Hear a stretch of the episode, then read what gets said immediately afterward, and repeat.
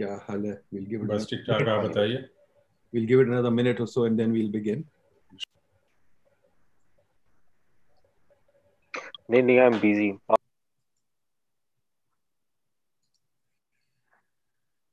अच्छा ji Welcome to the PID dialogue, Grand National Dialogue. Assalamu alaikum. मेरा नाम नदीमुल हक है जी. I'm trying to get my slides to work. आ गई.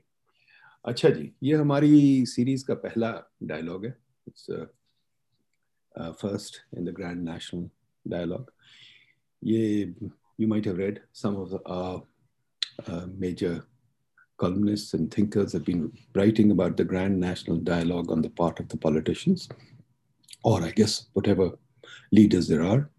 So I thought it was interesting to hear what the intellectuals have to say about uh, this grand national dialogue. तो इसको हमने इसलिए शुरू किया। ये हमारी सीरीज़ का पहला है। अगले चार पाँच दिन इंशाल्लाह हम पाँच करेंगे।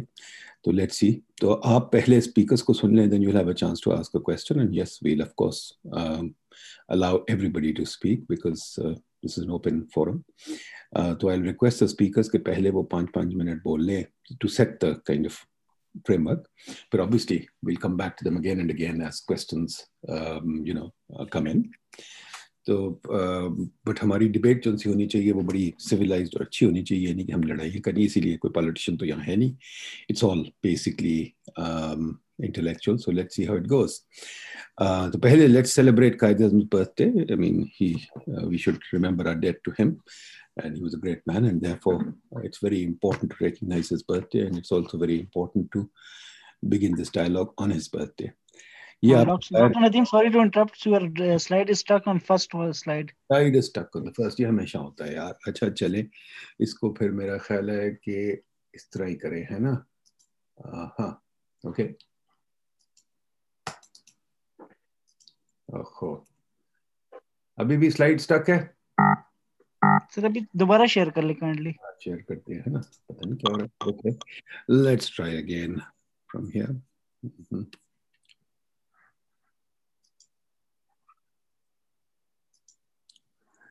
okay जी। ओके जी मैं लीव इट लाइक दिस ठीक है आप तो नज़र आ रही है ना? जी सर फ़र्स्ट स्लाइड है आपकी। लेट्स ट्राई ओके ठीक है जी। तो ये आपने सब देख लिया है flyer and you see the kind of question that we are trying to raise. But of course this is not all. This is not exhaustive. ये तो हमने वैसे ही इंडिकेटिव लिस्ट लिखी है। सब स्पीकर्स का अपना जो मर्ज़ी बोलेंगे और बताएँगे हमें। हमारा आइडिया सिर्फ़ ये है कि it should be intellectual dialogue और रिफॉर्म के लिए होना चाहिए। ये नहीं कि किसको रूल मिलेगा और ये नहीं कि करप्शन क्या है you know the various issues let's get beyond them and let's try and discuss this we've got an eminent panel and we've got some more panelists coming in so well, let's first introduce the panel Musharraf Zaidi who wrote a two or three columns on this very incisive intuitive you know very instructive column columns so yes let's begin with Musharraf Zaidi then we got Osama Sadiq who's joined us before a very eminent uh, legal analyst He's uh, done a number of great things, like, for example, he helped us discuss judicial reform, law reform. Um, Osama has been a professor at LUMS. Osama has also written a lovely um, a non-fiction book apart from a, uh, sorry, fiction book apart from a, his other book, which is about uh, the, the law, legal system in Pakistan. But he's also written a book called Snuffing Out the Moon, which is a very um, good uh, a fictional account of um, a philosophical account, I should say. So anybody who hasn't read it should read it. Then got Amber Dar, um, barrister of the um, Supreme Court, and uh, um, again a well-known um, lawyer. And uh, I think she will give us some interesting, very good perspectives. उसके बाद हमारे पास हैं उस्मान जुल्हा साहब, who's mashallah set up a volunteer uh, force in Pakistan, a youth force. So um, we are looking forward to the, uh, we got, all our panelists are young, but they're very young people. So we got a good representation of Pakistan. Um, so let's hope we'll have a very good debate. अच्छा ये होता है हमारा A P C जो हम grand national dialogue हमारा होगा जिसके अंदर ये सारे पॉलिटिशियन ऐसे बैठ के एक आराम से बात कर लेंगे बट आई डोंट थिंक उसमें हमारे जितनी भी चार्टर ऑफ़ डेमोक्रेसी हुआ है जो भी कुछ हुआ है कोई रिफॉर्म की बात नहीं करता they just seem to talk about how to distribute power amongst themselves which um, I think is almost like setting up a political cartel. But anyways, I'll leave it to.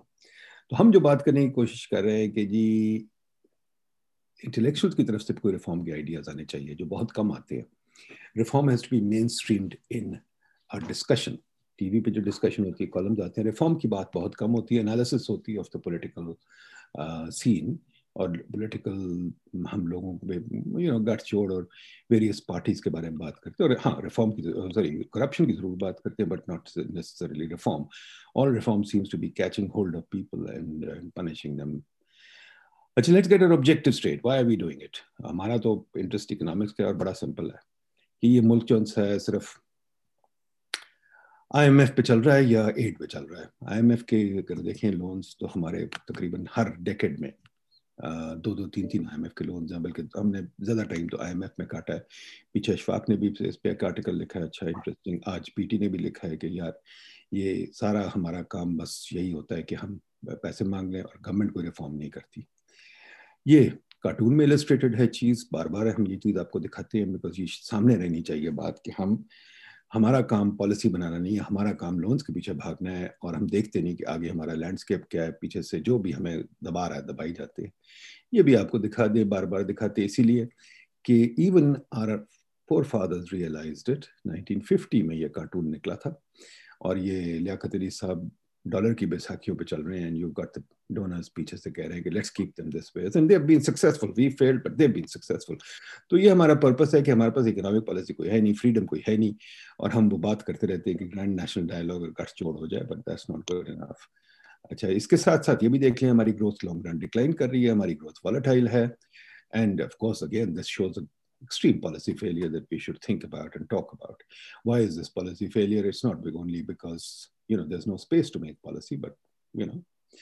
इसी तरह हमारी investment rate very low the lowest in South Asia and declining so I just want you to keep these facts in mind and let's have a debate and as Mao said let's let a thousand flowers bloom ये नहीं कि हमें कोई ideas um, बहुत चाहिए और ठीक है अच्छा अब ये है कि let's just keep the discussion on reform in ये जो कई लोग बहुत सारा टाइम जाया करते हैं नहीं glass half full no half M हमें सबको पता है हाफ़ फुल एम्प्टी दोनों है। शुएब जमाली ने बड़ा अच्छा रिसेंटली आर्टिकल लिखा था वो मुझे पिक्चर एक्चुअली लगा देनी चाहिए थी कार्टून हाफ़ फुल हाफ़ एम बट खैर और optimism we are neither being optimism optimistic nor pessimistic and reform is not anti anything or for anything we need to make reform for Pakistan not because we are anti or anything um, तो I would request all speakers to take about five minutes बीच में हम PID का भी थोड़ा सा डालेंगे, हमने क्या काम किया, हमारी भी वो आ जाएगी।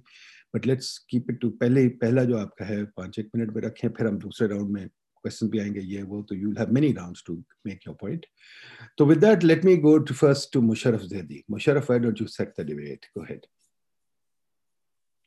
बिस्मिल्लाहिर्रहमानिर्रहीम doctor Nadeem and friends and colleagues at uh, PIDE, first of all, uh, a sort of uh, very sincere note of thanks for not just this, but, but for throughout the pandemic, for the conversations that you've tried to curate and organize and the, the discourse that you're trying to stimulate, even in this conversation. Um, I commend you and I thank you for, for this. It's, uh, it's, uh, it's fantastic. Um, the, uh, we live in a crazy, uh, crazy time. I think uh, either because of me or others, uh, I publicly tweeted the uh, link for this uh, conversation, and we've got, uh, you know, we've got people now attempting to spam the conversation. So this is a really good example. What some folks might be seeing in the chat right now um, is a really good example of what this country and all countries on the planet have to deal with. When we're trying to attempt a dialogue, a grand national dialogue, or even a dialogue between two people, uh, the most important thing is to eliminate the noise so that you can focus on the substance. So if I was to allow myself to focus on the chat, which is popping up with all kinds of, uh, you know, interesting um, attacks on this conversation, uh, and I started focusing on that as as the principal purpose of what I'm saying, then the purpose of what we all gathered here to do would be lost. And I use this as an entry point and the starting point for my discussion because to me, I think the reason that uh, people in newspapers and people in civil society and academics and uh, all sorts of people are asking uh, or thinking about a grand national dialogue is because there's now an increasing degree of uh, fatigue with the existing discourse, which seems to be driven by the absolute absence of any appetite for dialogue. So I think the starting point to solve any problem is to agree that we want to solve the problem. And we can't be the problem, each other. Um, I, I, I, can't consider that because Osama is, in my view, Osama, Dr. Osama Siddique is overly pro democracy. I'm going to use some deliberately uh, quote unquote pejoratives. Uh, it's an amazing time in our discourse where being pro democracy is now a pejorative, or being pro military is a pejorative.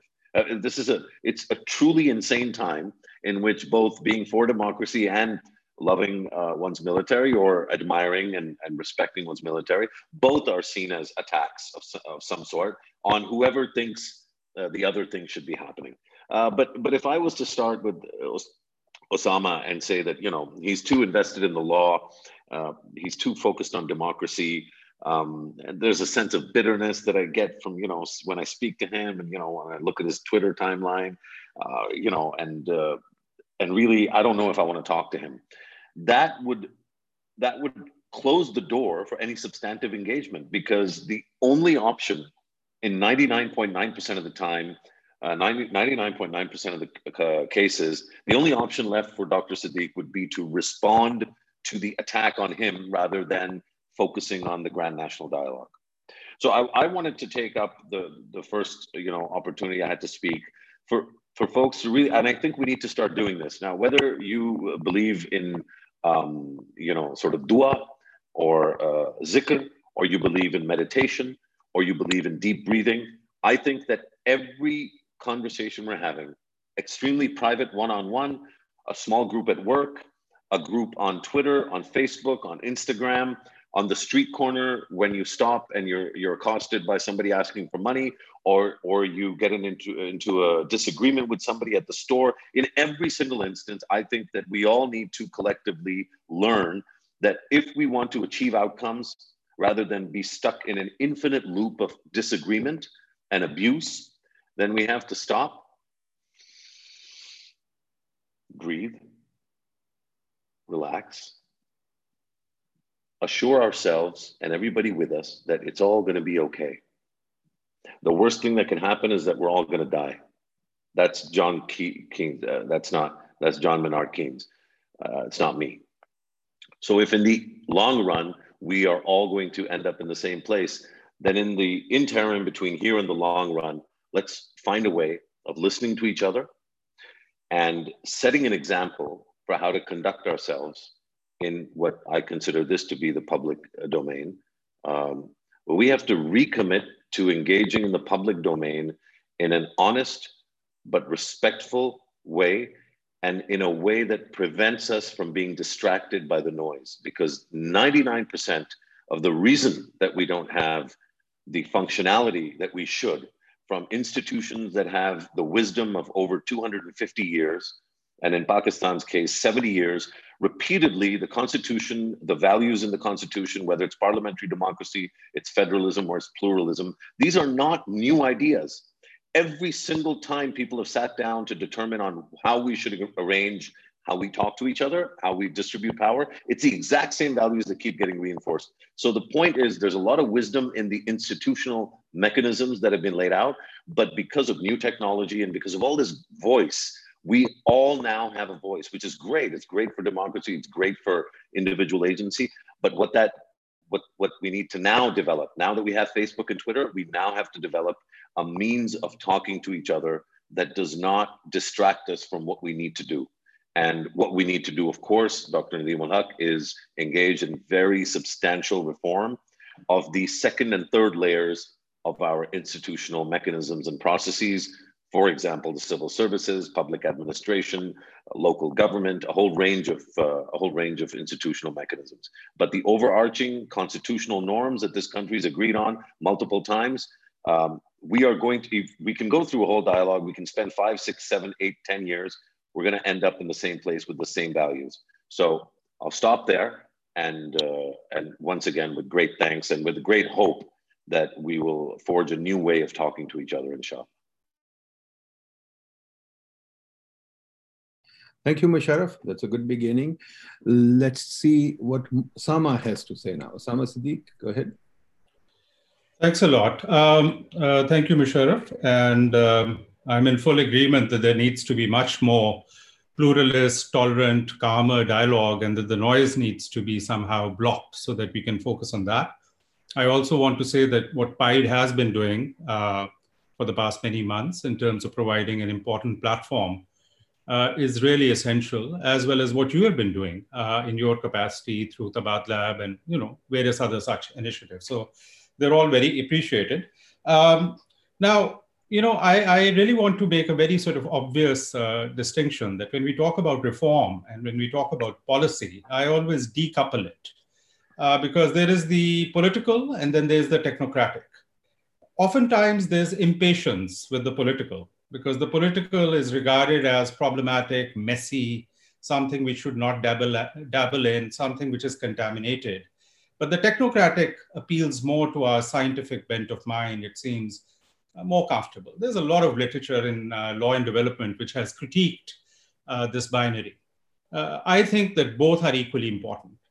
And when you say, uh, for instance, just using the example that whether I'm more pro democracy or excessively pro democracy, the problem is that for any meaningful conversation to take place, there has to be some kind of a normative commitment. Now, one can be flexible about how one defines that normative commitment, but we have to all start somewhere and get somewhere. So, for instance, it is very difficult uh, for me to have a dialogue with your namesake, President Musharraf, who says that one can tear up the constitution. You know, that's a non starter for me. I can still talk to him, I can find him entertaining, but what do we talk about? Um, so I think uh, because of who I am, um, I don't see absolutely any contradiction between having deep admiration for the Pakistan Armed Forces, uh, for standing by them in a moment of uh, crisis, uh, for ensuring that they get the budgetary allocation for whatever they really legitimately need, but at the same time insist on due process, insist on constitutionalism. Uh, the second thing I want to say is that a lot of our debates tend to be ahistorical. And the reason I want to bring up certain things here, even though I know Nadim's views quite well and he knows mine, is that when I mention the deep state, it's neither as apologia, nor as a justification, nor as a complete sort of exoneration of the political people. It is to understand how that is not only a historical factor that has created structural challenges as to why we can't reform institutions, but also why it is actually a lived reality we're living through it right now. So for whenever I will talk about the judiciary, for example, I can, for whatever it's worth, offer you 35 policy prescriptions which are technocratic. But at the same time, there will be issues which are deeply embedded in our recent and more remote history in terms of what has led to such deep politicization of the judicial institution, its reaction, and its eventual conversion into a silo where there is no self accountability. So everything is connected to what has happened. And unless we gauge that, it becomes very hard to come up with a historicized, contextualized, nuanced prescription as to what we should do. So those are some basic premises from where I approach these questions. And I will, as we move forward, try and use that particular paradigm to answer the nine questions which you have shared with us. And I'll stop there. Thank you. Thank you, Osama.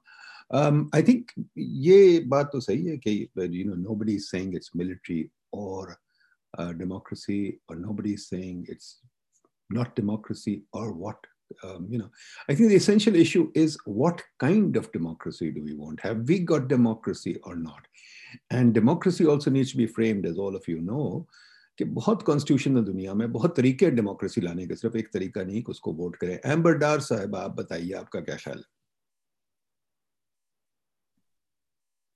ji. Thank you uh, very much for inviting me to this dialogue ये बहुत अरसे के बाद मैं पाकिस्तान में एक और राधा पाकिस्तान सेंट्रिक एक डायलॉग में हिस्सा ले रही हूँ। मुझे बहुत अच्छा लग रहा है। So thank you again Um, and of course, a pleasure to hear uh, pro democracy lawyers speak as well. I, I, think that I fall in the same camp, but also, as, as you said, it, the issue is not about being pro or anti democracy, but to examine what is the nature of the democracy that we need or, or we have. So, uh, what I would like to do, just to uh, set the ball rolling uh, for this discussion, is to focus on the on three aspects of this um, uh, of this dialogue. पहला मुझे आपका सवाल बहुत intriguing लगा कि is democracy working as it should and मुझे ख्याल आया कि हम शुड से हमारी क्या मुराद है? And do we have a preconceived notion about how democracy should you know as I am using the word should as well but क्या हमारे कुछ प्री कंसीव नोशंस हैं? एक, एक खास क्या तरीका है जिससे डेमोक्रेसी को काम करना चाहिए? और जहाँ तक मैं इस बात को समझ पाती हूँ दैट जितना हम एक प्रिस्क्राइब फॉर्मूला की तरफ़ जाते हैं what we are really moving towards is a sense of you know dictatorship or autocracy where the agenda is really received from the top and then it is imposed and rather than it's being a consensus that is developed from the bottom. Um, democracy की कई शक्लें हैं कई किस्म की democracies हैं कई किस्म के डेमोक्रेटिक लीडर्स हैं। Uh, मुझे कुछ नाम लेने की भी ज़रूरत नहीं है आप नज़र दौड़ाएँ अपने हमसाया मुल्क से लेकर इंग्लैंड जहाँ मैं रहती हूँ आजकल या यूएस हर किस्म के डेमोक्रेटिक लीडर्स आए हैं, अच्छे, बुरे, हमने डेमोक्रेसी को उठा के नहीं फेंका और अगर इन चीज़ों, इन मुख्तलिफ़ वर्जन ऑफ़ डेमोक्रेसी में देखा जाए तो I think we can find two common denominators जिससे ये डिफाइन होती हैं। First of all I think I am Usama when I say that democracy is a noisy process I think democracy कोई एक नीट क्लीन एक इदारा एक institution नहीं है जिसको हम एक डब्बे में डाल के समझ सके it is a noisy process and it is a negotiation or those of us who've been uh, part of any negotiation know that it's a give and take. It is eventually a matter of striking a balance. In a democracy, the balance is struck between those who are governed, hum log, citizens, populace, and those who are governing. मसला तब आता है जब ये dialogue break हो जाता है between the governed and the government और द गवर्नर्स उसमें फिर एंड आपकी डेमोक्रेसी नहीं रहती है। दूसरा जो कॉमन फीचर uh, हमें डेमोक्रेसी का नज़र आता है अक्रॉस द बोर्ड चाहे उसकी कोई भी फॉर्म हो वो ये है कि democratically elected governments are replaced through an electoral process और हम इलेक्ट्रल प्रोसेस पे भी बात करेंगे। सो आई थिंक सबसे पहले तो मैं कहूँगी कि democracy working as it should का नोशन ही हमें थोड़ा सा इसको केयरफुली हैंडल करना चाहिए बिकॉज इसमें इसमें there are various types of democracies and certainly Pakistan has a type of democracy and we should we should focus on how we can enhance that uh, uh, the space that we inhabit this leads me to the second point that I want to make. आपने uh, सवाल एक pose किया अपने concept note में जो था कि is institutional reform required? And I think that reform से ज्यादा जो मुझे नजर आता है कि if institution the one institution if I may use the word broadly to mean a set of rules rather than इदारे जो हम एक इंस्टीट्यूशन को इदारे की सेंस में लेते हैं I don't want to use it like that but use it in the Douglass North sense of the word which is a set of formal or informal rules that occupy space in a country So the one institution that we do need to focus on is the constitutionally enshrined institution of separation of powers हमारे पास अगर हमारे इदारे अपने अपने ambit में काम करें तो बहुत एक बेहतर सिचुएशन uh, सामने आ सकती है we've had uh, in the history of Pakistan is a very overarching executive. And by no means am I suggesting that the overarching executive is only the military. I think it is always the overarching executive. Executive takes the decision. Executive is the one who, आपने जैसे IMF का भी हवाला दिया, executive interacts with the foreign donors. So हमारे यहाँ executive की power बहुत बढ़ गई है as compared to that of the legislature and the judiciary. Uski wajah se hum log, uh, as when we are part of the judiciary or the legislature, we tend to look at the executive for direction. We tend to look at the executive. So I think wo imbalance hamare yahan create and we, a lot of our, dis, uh, our, our discussion about reform uh, needs to be focused on redressing the institutional balance and definitely moving away from the binaries of uh, civil and military constructs ye humne binary construct kar liye we always look at civilian versus military the way i see it दोनों ने एक तरीके से ही काम किया है for instance मेरा जो एक पेट पीव जिसे आप कह सकते हैं ऑर्डिनेंसेस से लेजिस्लेट करना वो मिलिट्री गवर्नमेंट्स ने भी किया है सिविलियन गवर्नमेंट्स ने भी किया है so it's not just that the civil civilian government is always good or bad or the military is always good or bad it's the way we operate and the way we conduct business. Um, and of course, I think the executive is overarching. This brings me to the final point uh, of my uh, introductory intervention, which is अगर हम reform की बात करते हैं तो हमें किस किस्म का reform चाहिए तो इसमें I would like to sort of invite to our discussion to development economics actually I think it's very fitting कि हम डेवलपमेंट इकोनॉमिक्स के फोरम पे बैठे हैं। तो I think Douglass North again one of my favourites and Dani Rodrik उसके बाद Daryl uh, एचमोलू ने भी इस पर बहुत काम किया। वो लोग कहते हैं कि जो भी इंस्टीट्यूशन बनता है bottom up participatory and inclusive method से वो ज़्यादा पायदार होता है और वो ज़्यादा डेवलपमेंट अचीव भी कर पाता है। हमारे यहाँ जो रिवाज रहा है वो है टॉप डाउन एक्सक्लूसिव इंस्टीट्यूशंस का। एंड इस पे मैं बहुत ज़्यादा बल्कि बात कर सकती हूँ और करना चाहूँगी as we go as we move on and I think the kind of reform we need is participatory and bottom up जिसमें लोगों का एक इंटरेक्शन कंसेंसस और एक व्यू शामिल हो। बजाय इसके कि एक ऐसा रिफॉर्म जो कि ब्रिलियंट माइंड्स भी अगर बैठ के ड्राफ्ट करें लेकिन उनमें लोगों का बायन uh, शामिल नहीं होगा। So I would like to just stop there. These are the first three points I'd like to make, and then we can develop them and expand upon them um, as we go through. I think Amber that's very good बहुत अच्छे आपने points raise किए बिल्कुल सही है। हमारा भी यही इरादा है कि जी we should talk about these institutions and PID being a think tank Musharraf Zaidi तबादला आपके साथ है। There think tanks Usama bin Usama Sadiq is doing a kind of independent think tank work. The idea is to put forward um, uh, some kind of questions, forget solutions, वो लेकर आएँगी. For example, आपने बड़ी अच्छी बात की है, executive over powerful है पार्लियामेंट काम ही नहीं करता मुझे हैरानगी की बात है that the parliament does not meet whether it's शायद मिलिट्री गवर्नमेंट ज़्यादा मीट कर लेता है but the other thing is बंदे तो दोनों पार्लियामेंट में एक ही है चाहे सिविलियन पार्लियामेंट हो चाहे मिलिट्री पार्लियामेंट हो तो elections are they filtering out as much as they should anyway we will get to that but you are right bottom up approach होनी चाहिए uh, um, for example when we built the metros for example when we built the when we signed the lng deal no government was willing to discuss anything with the people of Pakistan. They did not even want to give us the report. So that's a, a fact. But let's hear from Usama, uh, sorry, Usman Sahab. Usman Sahab, Usman Raza Julaha Sahab, बताइए what would you say on this topic? आपने बातें सुन ली हैं आपका initial reaction पाँच एक minute जल्दी से बताइए फिर we can move ahead and do a second round बताइए रहीम एक सेकंड मैं बता दूँ लोगों को कि हमारा वो चैट बिकॉज़ ऑफ़ लोगों ने तंग किया तो डिसेबल कर दिया गया तो आप अपना हाथ रेज कर दें मैं आपको इंक्लूड करता जाऊँगा। उस्मान साहब बताइए। जी बिस्मिल्लाहिर्रहमान रहीम I would like to thank Pakistan Institute of Development Economics और इनकी सारी टीम को। मैंने और चूँकि आज इकबाल काइल डे भी है तो बहुत सारे मैंने देखा है चैट में। मैं देख रहा था कि किस एज के लोग ज़्यादा हैं। कुछ लोग हमारी टीम से भी ज्वाइन कर रहे हैं और मुझे अभी मैंने फेसबुक का भी देखा है कि उसमें जो ज़्यादा रेशो है वो यूथ की है। तो 65 परसेंट पॉपुलेशन पाकिस्तान में यूथ की है। और मैं एक चीज़ यहाँ पे ये भी रेस करना चाहूँगा कि मैं जब डिफरेंट सिटीज़ में जाता हूँ या डिफरेंट इंस्टीट्यूशन में जाता हूँ या डिफरेंट लोगों से मिलता हूँ और फेसबुक ट्विटर पे हम डेली हैशटैग्स करते हैं तो पाकिस्तान में सियासी फिरका वारियत तो थी। लेकिन अब पाकिस्तान में सियासी सॉरी फिरका वारियत थी पाकिस्तान में सियासी फिरका वारियत को भी हवा दी जा रही है। पाकिस्तान में बजाय पाकिस्तानी बनने के जो नौजवान हैं, वो पीटीआई के टाइगर बन रहे हैं, वो पीपल्स पार्टी के जाले बन रहे हैं, वो नून लीग के शेर बन रहे हैं।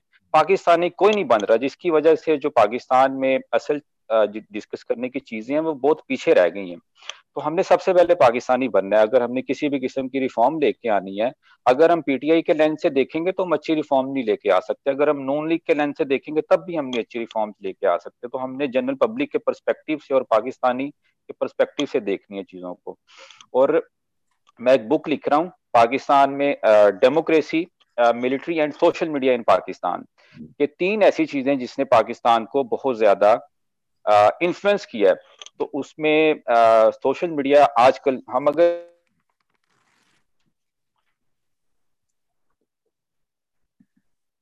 रेवोल्यूशन आए हैं या एवोल्यूशन आए, उसमें सोशल मीडिया का एक बहुत बड़ा किरदार रहा है। पाकिस्तान में आप देख लें कि इमरान खान साहब ने कैसे यूटिलाइज किया सोशल मीडिया को। और अरब स्प्रिंग आप देख लें कि मैंने एक आर्टिकल पढ़ा, उसमें एक ऑथर ने लिखा हुआ था कि एक तरफ़ ए के फोर्टी सेवन थी और एक तरफ़ ट्वीट्स थी और आखिरकार फतेह ट्वीट्स की हुई। यानी कि social media can play a major role किसी भी किस्म की रिफॉर्म्स लेके आने के लिए, एक नैरेटिव बिल्डिंग के लिए, एक पब्लिक ओपिनियन बिल्ड करने के लिए, एक एजेंडा सेटिंग करने के लिए। और दूसरा, अगर हम इसका देखें टर्की में जब मिलिट्री कूल लग रहा था और जो हमारे उर्दुगान है उन्होंने बहुत सारे जो सोशल मीडिया है उनको रिस्ट्रिक्ट किया हुआ था। लेकिन जब वहाँ पे मिलिट्री कू लगने लगा तो वहाँ की जो मिलिट्री थी उन्होंने सबसे पहले मीडिया हाउसेस पे कब्जा किया। तो उनके पास कोई चॉइस नहीं थी कि वो जनरल पब्लिक से कैसे बात करें।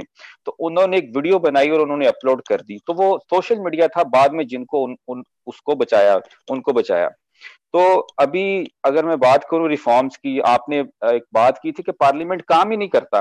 पार्लियामेंट तब काम करता है जब हम उन्हें कहते हैं काम करे। फॉर एग्ज़ाम्पल पाकिस्तान में एक इशू हुआ था जैनब का। जैनब को जब मार के फेंक दिया गया रेप हुआ तो एक पब्लिक ओपिनियन बिल्ड होना शुरू हुआ एक नैरेटिव बिल्डिंग शुरू हुई और ट्विटर पे प्रोटेस्ट होना शुरू हुई। And I was the very first to protest in Islamabad और हमने बड़े बड़े मुजाकरात भी किए हैं जिसकी वजह से रिफॉर्म्स भी आई हैं। हमने आ, मतलब पार्लियामेंट तब काम करती है जब वो उनको कहते हैं काम करे। तो अगर हम चाहते हैं पाकिस्तान में रिफॉर्म्स लेके आए या अच्छी रिफॉर्म्स आए, रिफॉर्म्स की भी कई किस्म है, अच्छी, बुरी या जनरल पब्लिक के लिए।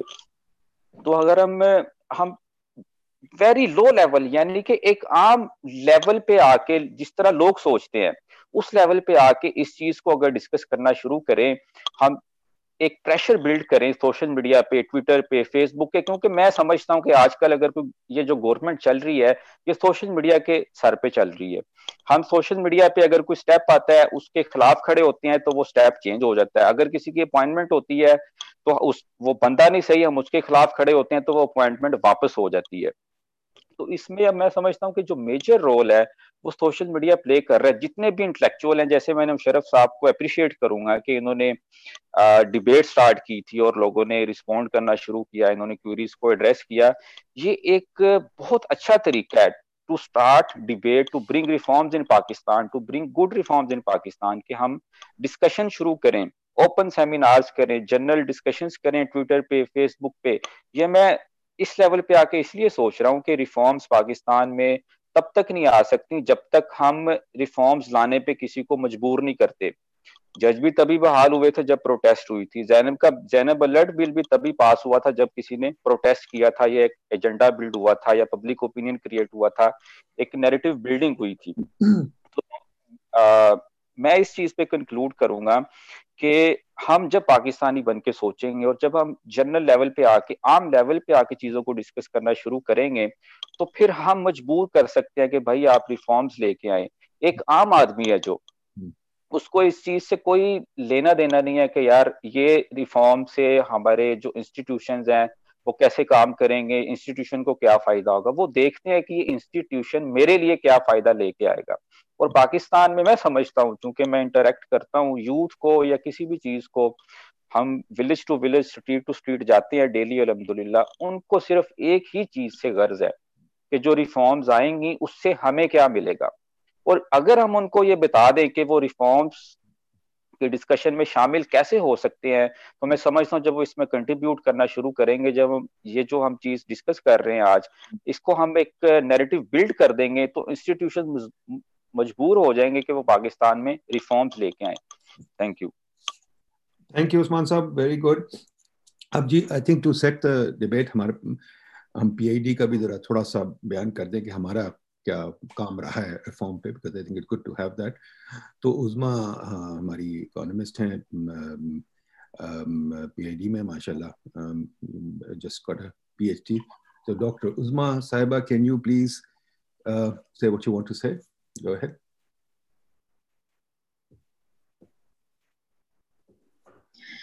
Bismillahir Rahmanir Rahim.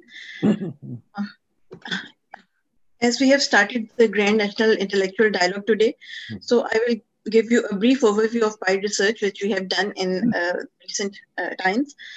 Mansoor, please next. Okay. In past years, Pakistan has seen a lot of regime changes and uh, development constraints. Mm. And uh, the country's economic, political, and um, uh, social aspects all remain volatile. And in this context, PIDE has done uh, some research and has continued to, uh, some research and given policy recommendations for reforms. So democracy is very important and it's a big concern. And it is seen that when undue power is used, it impedes evidence-based policy formulation and implementation.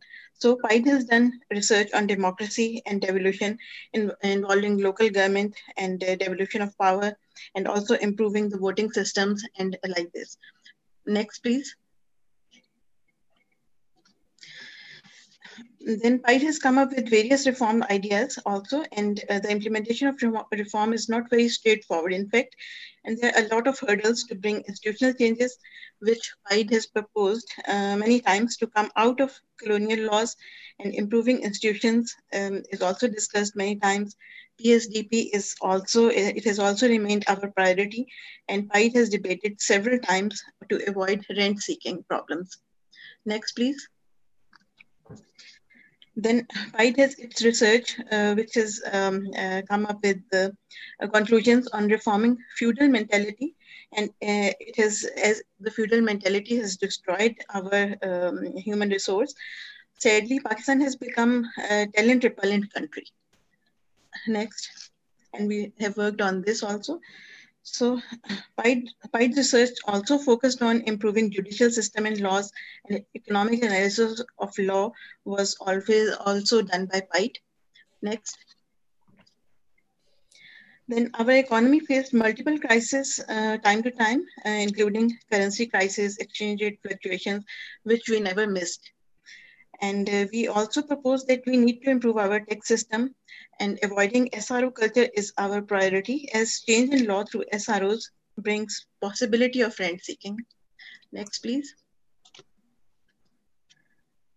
Similarly, PIDE has also uh, spoken on development matters and we discussed Islamabad master plan.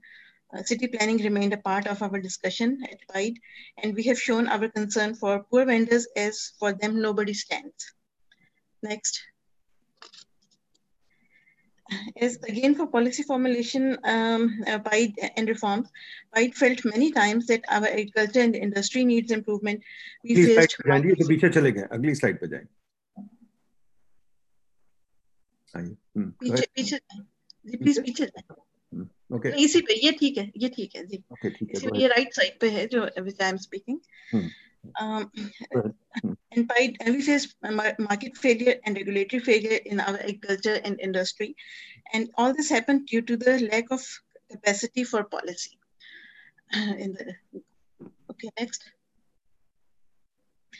So uh, now this is the time that we need to identify uh, the clear directions and as reforming our institutions may bring development in the country, we think. So we need to build our state and we need to bring sense of ownership among citizens and integration among our institutions. So this is the time and we uh, here we are uh, to rethink and to carry research, healthy research debate. Next, please. By making a collective effort in this global national dialogue, PIDE believe that a difference can be made a, a famous quote is a drop of sorry a drop of ink may make a million think thank you okay great we've had an initial sort of rounds but now let me come to specific questions and bring in people who want to say something तो पहली चीज तो ताहिर हिजाजी साहब आप कुछ कह रहे थे ताहिर हिजाजी साहब is the vice chancellor um, of a university has been vice chancellor of five or six universities I think um, an economist a professor Tahir Hijazi साहब हाँ जी बोलिए Ji, thank you very much. Uh, uh, I really uh, appreciate uh, again and again PIDE's uh, effort to bring this dialogue and uh, trying to change the way we are thinking in Pakistan. I'm really, really, really excited about your all activities.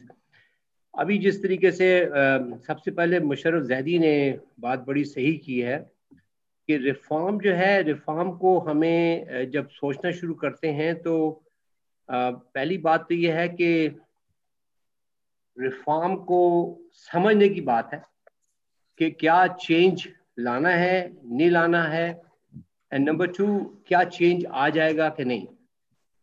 जिस तरह अंबर ने कहा कि हमारे यहाँ top से bottom की तरफ़ आता है डिसीज़न तो एक आम तौर पे ये बड़ा अजीब किस्म का फियर होता है कि आप कुछ भी कर लें चेंज नहीं आएगा।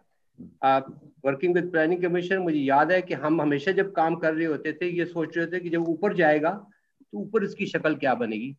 सो so, एक तो खैर ये बहुत इंपॉर्टेंट बात है कि जब डायलॉग शुरू होगा तो फिर उसमें लोगों में एक कॉन्फिडेंस भी बिल्टअप होगा कि हम जो कह रहे हैं वो मैटर करता है। और एक हैबिट और sort of a belief system जो पाकिस्तान के अंदर डेवलप होना बहुत ज़रूरी है कि चेंज आ सकता है। क्योंकि हमने देखा यह है कि हम रिफॉर्म की बातें करते रहे हैं, लेकिन चेंज नहीं आता। या चेंज आता है तो ऊपर से आ जाता है। जिस तरह एक मिनिस्टर साहब थे, पुराने, पुरानी बात है, उनको मैंने कहा, वो पुलिस के कोई डिपार्टमेंट इंटीरियर के थे, उनको मैंने कहा, आप पुलिस में क्या रिफॉर्म ला रहे हैं? उन्होंने कहा, हमने बड़ी चेंजेस लाई हैं पुलिस के अंदर। तो मैंने कहा, जी, आप जरा हाईलाइट करेंगे। तो उन्होंने कहा, हमने उनकी वर्दी बदला दी है, हमने उनके लिए नए मोटरसाइकिल खरीद लिए हैं। यू नो सो बिकॉज़ ये लोग चेंज को ये क्या कहते हैं आर्टिफिशियल किस्म के चेंज समझते हैं। और वो जो नीचे से जो डायलॉग है, ऊपर चढ़ के और से ऑब्जेक्टिव के साथ बने, उसके लिए एक कल्चर डेवलप होना बहुत ज़रूरी है। और आई एम वेरी हैप्पी कि ये जो हम डायलॉग शुरू किया है, ये उस कल्चर की तरफ़ जा रहा है। और आई थिंक कि पॉलिटिशियंस को भी ये अंडरस्टैंड करना पड़ेगा और उनको करवाना पड़ेगा हमें कि हर चीज़ उनको नहीं आती। अगर प्राइम मिनिस्टर कहते हैं मुझे नहीं पता था कि गवर्नमेंट तो ठीक है नहीं पता था आप बिजनेसमैन नहीं थे लेकिन यह है कि आपके पास एक्सपर्ट्स तो हो सकते थे जो आपको सही गाइड कर लेते। तो ये अंडरस्टैंडिंग कि हर चीज़ का एक एक्सपर्ट होता है जो अगर मिनरल्स uh, का एक्सपर्ट है वो ज़रूरी नहीं इकोनॉमिस्ट भी हो और जो इकोनॉमिस्ट है वो मिनरोलॉजिस्ट का नहीं हो सकता। सो so, ये अंडरस्टैंडिंग अभी ज़रूरत होगी। और ये जो चेंज का है मैं सबसे बड़ी बात फिर दोबारा रिपीट करना चाहता हूँ कि बिलीव के change can come by by contributing thank you thank you ji now let me go back to the panel with this जी बताइए पहले तो ये हिजाजी साहब की बात।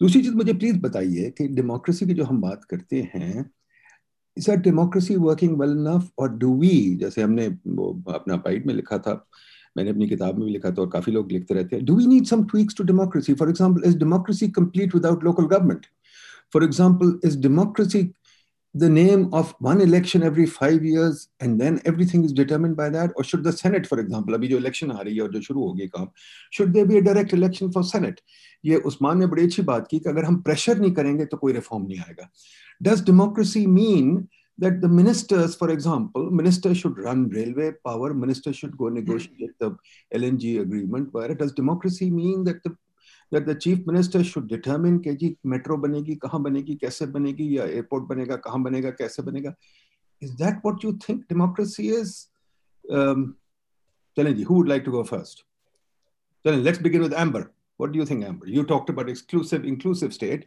do we how do we get an inclusive state if democracy is not going to give it to us if parliament is not going to do it who's going to do it so this is a really important question or I think democracy जो उसकी अगर कोई ideal form तो वही होगी, जैसे कि उस्मान भी अभी कह रहे थे कि उन्होंने एक grass roots movement with the youth शुरू की है। तो उधर से जो चीज़ ऊपर आती है that is that is probably the best way for for democracy to work as I said earlier it's a dialogue between the governing and the governed so उनको हमारी नीड्स का एहसास होना चाहिए पार्लियामेंटेरियंस को।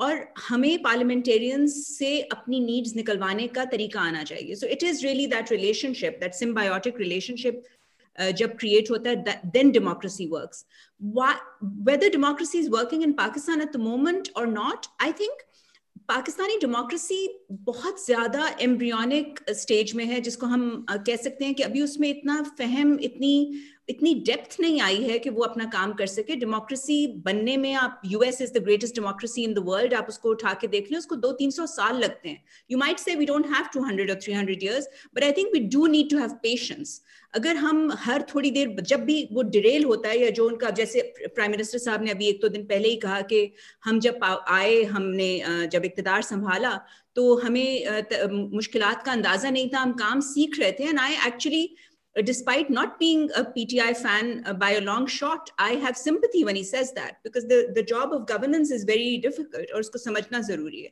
सो आई थिंक डेमोक्रेसी को tweak भी होना चाहिए इन द सेंस कि उसमें डेप्थ ज़्यादा आनी चाहिए, उसके जो ग्रास रूट्स कनेक्शन हैं उनको डीप होना चाहिए।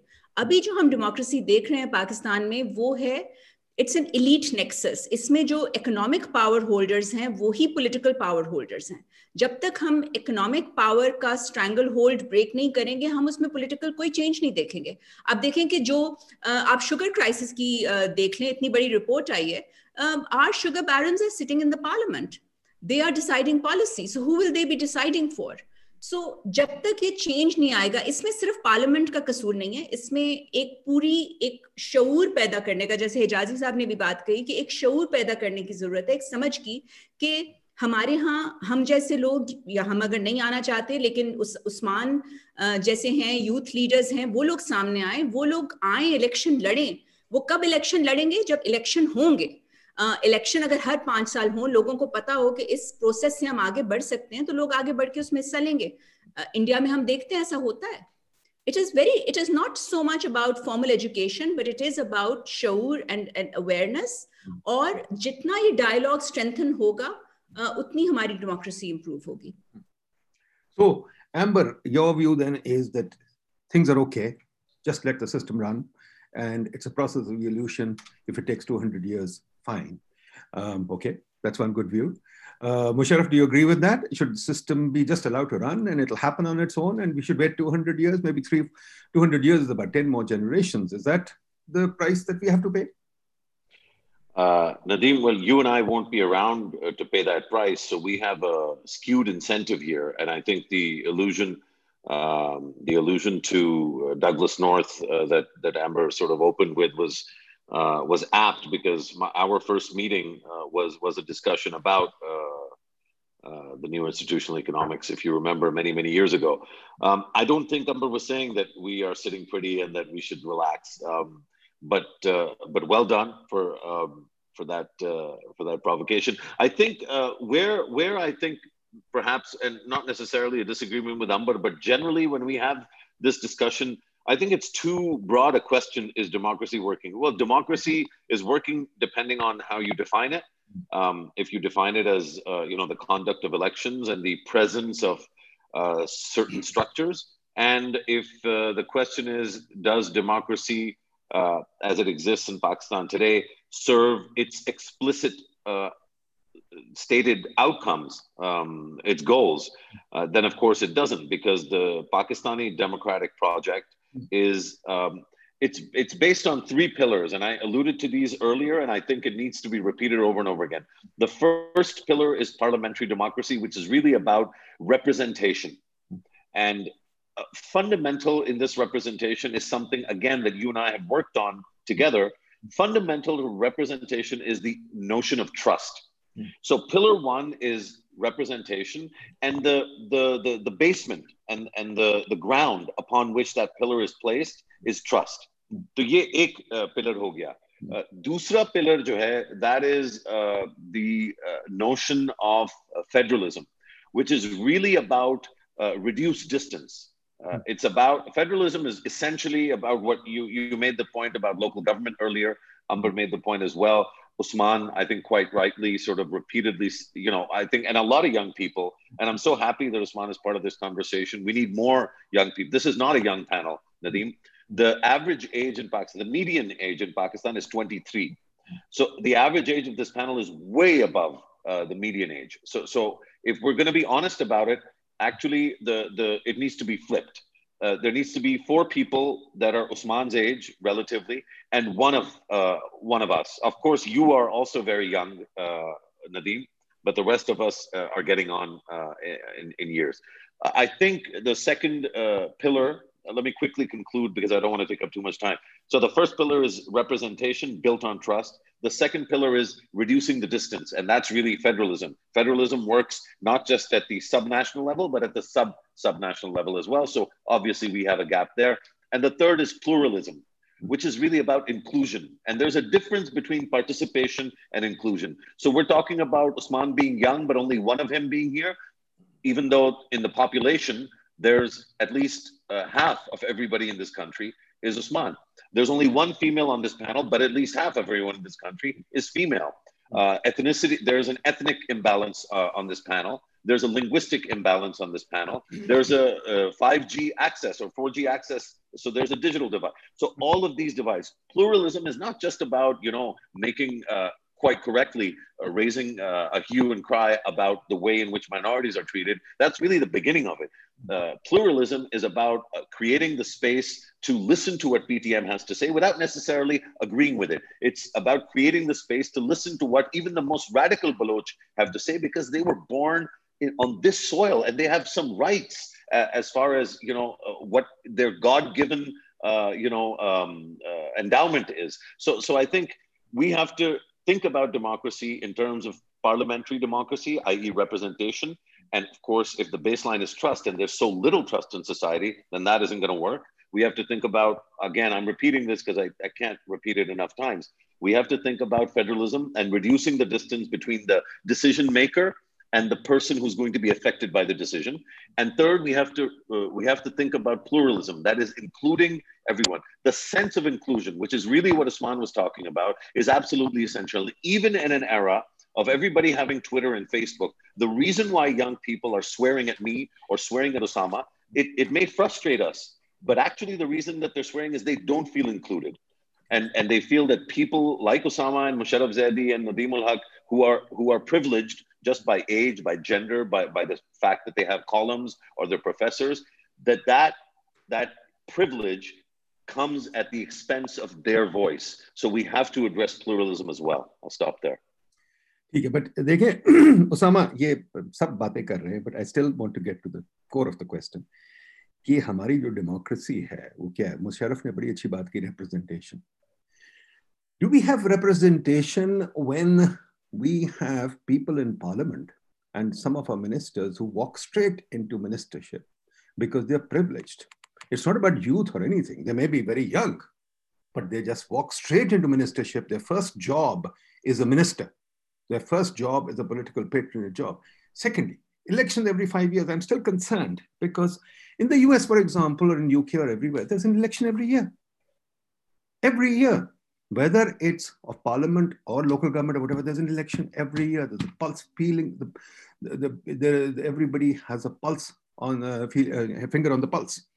At the same time ये लोग सारे जो हैं ये अब जैसे फॉर एग्ज़ाम्पल मैंने कहा सेनेट की इलेक्शन डायरेक्ट होनी चाहिए फिर मुझे ये बात बताएँ कि बर्तानिया में तो तीन इलेक्शन हो चुकी हैं पिछले पाँच सालों में ठीक है बिकॉज़ अपना Boris Johnson felt even though he had a mandate that he must go to the parliament to the people again हमारे इवन सोचने वाले सोचते हैं कि पाँच साल गिवन है। जैसे कि जब गिलानी साहब को कोर्ट ने निकाला तो मुझे बताइए इलेक्शन होनी चाहिए थी कि नहीं होनी चाहिए थी? या did we have to have a replacement prime minister Osama, बताइए ये सवालों के जवाब। I want to hone into कि डेमोक्रेसी नोबडी सेइंग कि कोई टेक्नोक्रेटिक गवर्नमेंट है नोबडी सेइंग कि आर्मी आए। but have we got democracy right is it once in every 5 years election is it the fact that you are born with a certain name and with certain murabbas that you will get into parliament without even doing anything into ministership as well तो सवाल फिर नदीम ये भी पैदा होता है कि अगर हमारे यहाँ कुछ खास तबकों का कुछ खास खानदानों का तसल्लुत है हर दफ़ा वही लोग उस कंस्टिट्यूंसी से जीतते हैं तो क्या इस चीज़ को समझने के लिए वंस अगेन हमें तारीख को नहीं देखना पड़ेगा कि ये पावर पैटर्न्स कहाँ से आए हैं, उनको कौन परपेचुएट करता है? इस पर बेतहाशा काम है लीगल फिलोसफी में कि आप कोई भी और नया कॉन्ट्रैक्ट एक्ट या इनहेरिटेंस एक्ट भी ला सकते हैं, यही क्यों? लैंड लॉ यही क्यों? इस पर्टिकुलर लैंड लॉ के पीछे क्या कोई ऐसी बात है जो कि मैथमेटिक्स की तरह सब पे आया है या ये एक पॉलिटिकल और पॉलिसी चॉइस है? तो जवाब यही मिलता है अमेरिकन लीगल रियलिज्म से और क्रिटिकल लीगल थेरी से कि आप कई मुतफरक इकसाम के कवानीन के साथ एक माशरे को कई मुख्तलिफ़ तरीकों से चला सकते हैं। हम जहाँ पे आज खड़े हुए हैं, पहली बात तो ये कि यहाँ पे पहुँचे कैसे हैं, उसको समझना बहुत ज़रूरी है। दूसरी बात यह कि मुझे थोड़ी सी एक बात फॉल्स इक्विवेलेंस लगती है जब हम बात कहते हैं कि पाकिस्तान में जमहूरियत की सेहत कैसी है। मेरा सवाल ये है कि कौन सी जमहूरियत की बात कर रहे हैं? कौन सा पाँच साल का, साढ़े तीन साल का या सवा चार साल का टुकड़ा है जिसकी हम बात कर रहे हैं? चूँकि कंटिन्यूटी मैटर करती है। तो हम इस एक्सट्रीम पे क्यों जाएँ कि हमें 200 साल ये करना पड़ेगा? ज़ाहिर है, बहुत सी चीज़ें सियासी लेवल पे होती हैं, बहुत सी आइनी और कानूनी लेवल पे होती हैं, कई माशरती लेवल पे होती हैं। हमारे दोस्त उस्मान ने जो बात की, वो बहुत अहम बात है डिमांड वाली, कि डिमांड क्रिएट करना रिफॉर्म के लिए बहुत ज़रूरी है, ये एक डायमेंशन इसमें हम कमज़ोर हैं। इसमें हमारी यूनिवर्सिटीज हमारे थिंक टैंक्स हमारी, लेकिन सवाल फिर ये पैदा होता है कि डिमांड और आर्टिकुलेशन कहाँ से आती है? सियासत से। और इस मुल्क में सबसे बुरा लफ्ज क्या है? सियासत। या सियासतदान, चूँकि हम ये दिन रात बात करते हैं उनके इश्यूज़ तो पॉइंट इज़ कि सियासत की क्या वाकई यहाँ इजाज़त है? प्लूरलिटी की इजाज़त हम कर सकते हैं? क्या हम इजाज़त दे रहे हैं कि बलोच अपनी बात उठाएँ जो मुशरफ ने बात की? क्या हम इजाज़त दे रहे हैं कि पश्तून तहफ़ मूवमेंट को लेजिटमेसी मिले कि वो एक सियासी प्लेटफॉर्म पे आए? क्या फोर्सेज हैं जो हमेशा मेन स्ट्रीम पॉलिटिक्स में खास किस्म के लोगों को रखती हैं? आधी हमारी तारीख जो है वो टेक्नोक्रेटिक शॉर्टकट्स के रस्ते गई है ठीक है? तो मैं आपसे अलहदा शेर हासिल गुफ्तगु इस चीज़ पे कि सेनेट की टर्म क्या होनी चाहिए? पार्लियामेंट के अंदर हम किस तरह से इनकी टर्म्स को करें? ये बहुत अहम सवाल है। मैं बिल्कुल ये नहीं कह रहा ये अहम नहीं है और इससे भी फ़र्क पड़ेगा लेकिन सिर्फ़ इससे फ़र्क नहीं पड़ेगा। ये तीन या चार लेवल की बहस है। एक बहस जैसा कि मैंने गुजारिश की वही इम्बैलेंस सिविल मिलिट्री इम्बैलेंस की है चूँकि वो आज भी आप पंजाब में, आप भी जानते हैं, मैं भी जानता हूँ कि असल गवर्नमेंट कौन चला रहा है। तो डिसेंट्रलाइजेशन की जो हम बात करते हैं और कॉन्सेंट्रेशन की बात करते हैं लैक ऑफ़ अकाउंटेबिलिटी की और स्पेशल इंटरेस्ट ग्रुप्स की करते हैं तो आपको भी पता है, मुझे भी पता है पोस्टिंग्स एंड ट्रांसफर्स कौन करवाता है, ठीक है? उसका कोई जमहूरियत से या इवन जो सियासी पार्टी इस वक्त चल रही है, उससे ताल्लुक नहीं है। तो उसको आप एक साइड पे रख लें। अब देखें, आइन के ऊपर बड़ी बहस होती है कि फलानी इसकी जो ऑब्वियसली आर्टिकल 58 टू बी जैसी चीज़ जो कि एक एबरेशन थी और वो नाकाम हुई और उसने 10 साल आपको पॉलिटिकल इंस्टेबिलिटी और फिर मुशरफ दिया, उसका अभी तक असरात जो है हम ला रहे हैं। ये आर्टिकल बासठ तिरसठ क्या है? ये जो पाइटी क्लॉजेज हैं, इसकी कोई नजीर आपको कहीं मिलती?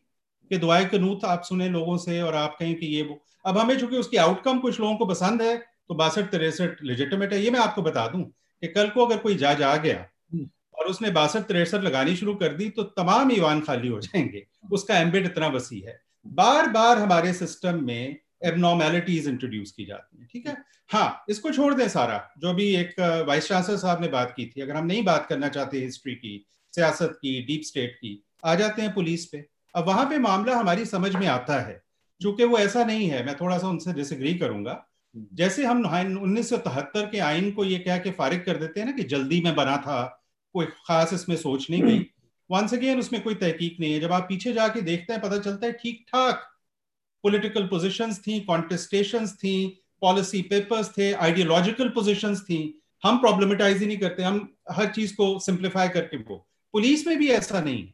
मैं आपको बता सकता हूँ इस वक्त बैठ के कि पुलिस में रिफॉर्म पे पिछले आठ साल में क्या बातें हुई हैं, क्या पेशरफ हुई है प्रोसेस के लेवल पे क्या चीज़ें करने की ज़रूरत है इंसेंटिव्स के लेवल पे टेक्नोलॉजी के लेवल पे और बहुत सी चीज़ें मैं आपको वो भी बता सकता हूँ जो बेहतर हुई हैं। इसी ये कांस्टेंट एक जो हम अपने आप को भी बीट आर सेल्व अप सवाल ये पैदा होता है इनमें से अक्सर इंस्टीट्यूशन में। अगर मैं सियासत और डीप स्टेट सबको छोड़ भी दूँ, कि एक पर्टिकुलर आईजी या एक particular chief justice in a system जहाँ के पॉलिटिकल पावर कॉन्सेंट्रेटेड है how do you take the horse to the to the to the whatever the proverb is, to the well or to the water? Because आप सब कुछ कर लें, आप diagnostics भी कर लें, आप डेटा भी निकाल लें turns out it's the political economy of reform it which impedes you या तो इंस्टीट्यूशनल मेमोरी का इशू हो जाता है, या हमारे यहाँ डेटा नहीं होता, या फिर कोई पेटी कॉन्टेस्टेशन आ जाती है। बहुत से इदारे ऐसे हैं जहाँ पे आप एक्चुअली अगले छह महीने में तब्दीली ला सकते हैं। पॉलिटिकल विल की कमी है। पॉलिटिकल विल क्यों नहीं है? क्योंकि 24 घंटे तो सर्वाइवल मोड में लोग गुजारते हैं। दे पुटिंग आउट फायर्स और दे आर सेल्फ परपेचुएटिंग अब ये सवाल पैदा होता है कि अगर आप पाँच साल की टर्म को तीन की कर देते हैं तो क्या ये सर्वाइवल इंस्टिंक्ट और ज़्यादा नहीं बढ़ जाएगी? क्योंकि अब तो बिल्कुल ही पहले ही कोई ऑक्सीजन नहीं है, कि आप कोई पॉलिसी की बात करें। मैं कुछ पाँच छह गवर्नमेंट के और दूसरे बोर्ड्स पे हूँ। तो जिस तरह से वो मीटिंग्स होती हैं, जितनी वो फाल होती हैं ऑब्वियसली कॉन्सेंट्रेशन ऑफ़ पावर का इशू है, जो आपने बिल्कुल शुरू में बात की और मुशरफ ने भी की और अंबर ने भी ज़िक्र किया डिसेंट्रलाइजेशन नागुजीर है। आप चला ही नहीं सकते इतना पेचीदा मुल्क। जहाँ तक बात है कि हमारी डेमोक्रेसी फेयर कैसी कर रही है तो मैं कोई इससे खास खुशी महसूस नहीं करता कि बाकी जगहों पे भी कोई खास स्टोरी नहीं है। बट हमारा हमसाया मुल्क, जहाँ पे मुसलसल इलेक्शन हुए, जिसका फाउंडिंग फादर सिक्सटीज तक सर्वाइव किया, जिसने सौ साल की ग्रास रूट पॉलिटिक्स इनहेरिट की, वहाँ पे पैट्रिक फ्रेंच की किताब के मुताबिक राइफ है नेपोटिज्म पॉलिटिकल पार्टीज़ में बीजेपी में कांग्रेस से ज़्यादा है। ठीक है? और जिस तरह का मेल्ट डाउन अभी वहाँ पे मीडिया का और कॉपर्टाइजेशन उसकी हम्म। और सिविल लिबर्टीज के हालात और जुडिशरी की कैपिचुलेशन हुई है मुझे ये लगता है कि चैलेंज ग्लोबल है। ट्रंप साहब ने भी पाँच साल वो गत बनाई है अमरीका की it will take a very long time to heal damage he social glue of the country so my point is ये it is messy as Amber said But yes, the discourse has to be at multiple levels. The discourse has to be at the fundamental normative level, i like musharraf's trichotomy of breaking it up and seeing whether we are actually being a federation जहाँ पे बात आती है। हमारे यहाँ आप ये देखिए यूनिफॉर्माइजेशन की टेंडेंसीज कितनी है जो मेरे ख्याल में बहुत बड़ा मसला है। हमें डाइवर्सिटी चाहिए प्लूरलिटी चाहिए। I don't believe in a single national curriculum मेरा दोस्त आसिम खाजा है वो ये कहता है कि आप टेस्टिंग कर लें एक खास स्टेज पे कि कॉम्पिटेंस लेवल्स क्या हैं। हाउ पीपल अराइव देयर या वो अपने खत्ते में कोई थोड़ी फ़र्क हिस्ट्री पढ़ाना चाहते हैं या ज़ुबान मुख्तलिफ़ करना चाहते हैं आप उनको आज़ादी दें। ये क्या हमारा खत है? इसी खत की वजह से उन्नीस सौ इकहत्तर हुआ। तो आ, हमें ये देखना पड़ेगा कि हमारी पॉलिसी एक तो चला कौन रहा है। हम सारा टाइम अपना ज़िक्र करते रहे अपने किसी मासूम से वज़ीर अला का। पता चले कि वो दूर दूर से उनका कोई ताल्लुक नहीं है पॉलिसी बनाने से।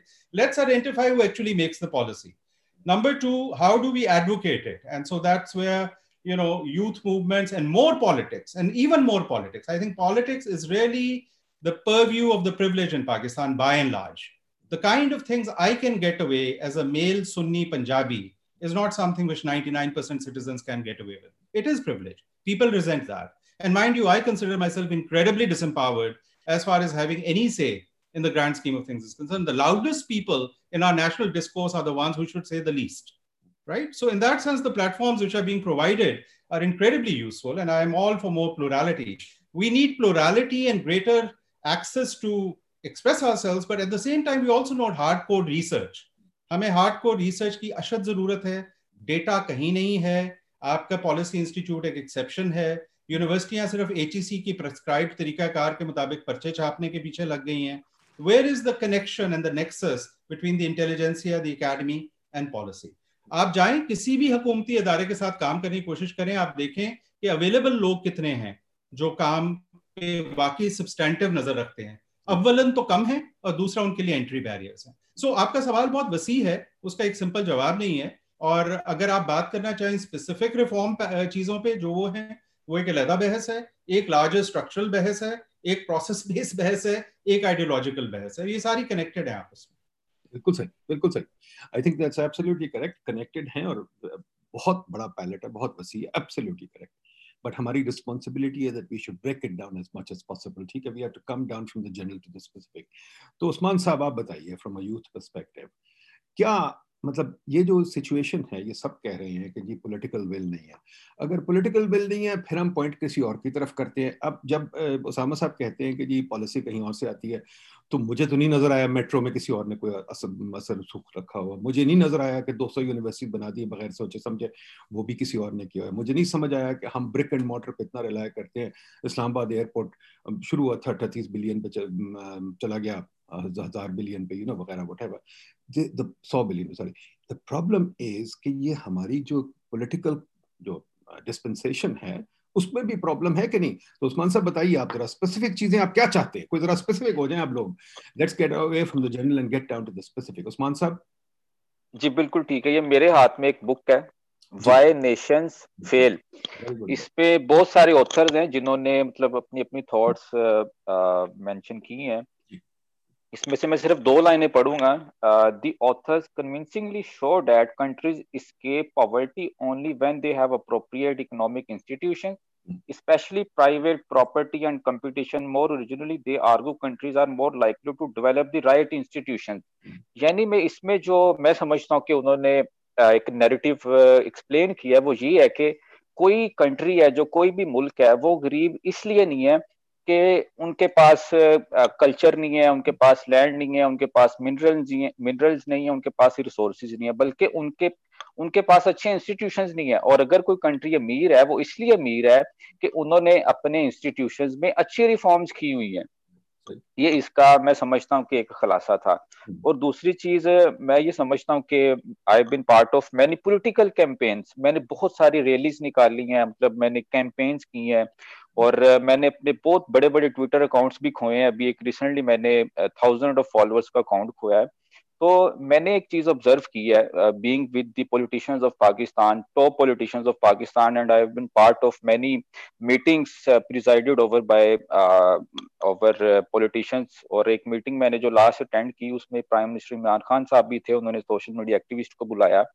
तो मैं एक चीज़ यहाँ पे कहना चाहूँगा कि हमारे जितने भी पॉलिटिशियंस हैं पाकिस्तान के अगर पाँच साल बाद इलेक्शंस आते हैं तो वो इलेक्शंस इसलिए नहीं लड़ते कि उन्होंने चेंजेस लेके आनी है, उन्होंने रिफॉर्म्स लेके आनी है। वो इलेक्शंस इसलिए लड़ रहे होते हैं कि वो किसी तरीके से पार्लियामेंट में घुस जाएँ, किसी तरीके से उनको वहाँ पे एक सीट मिल जाए।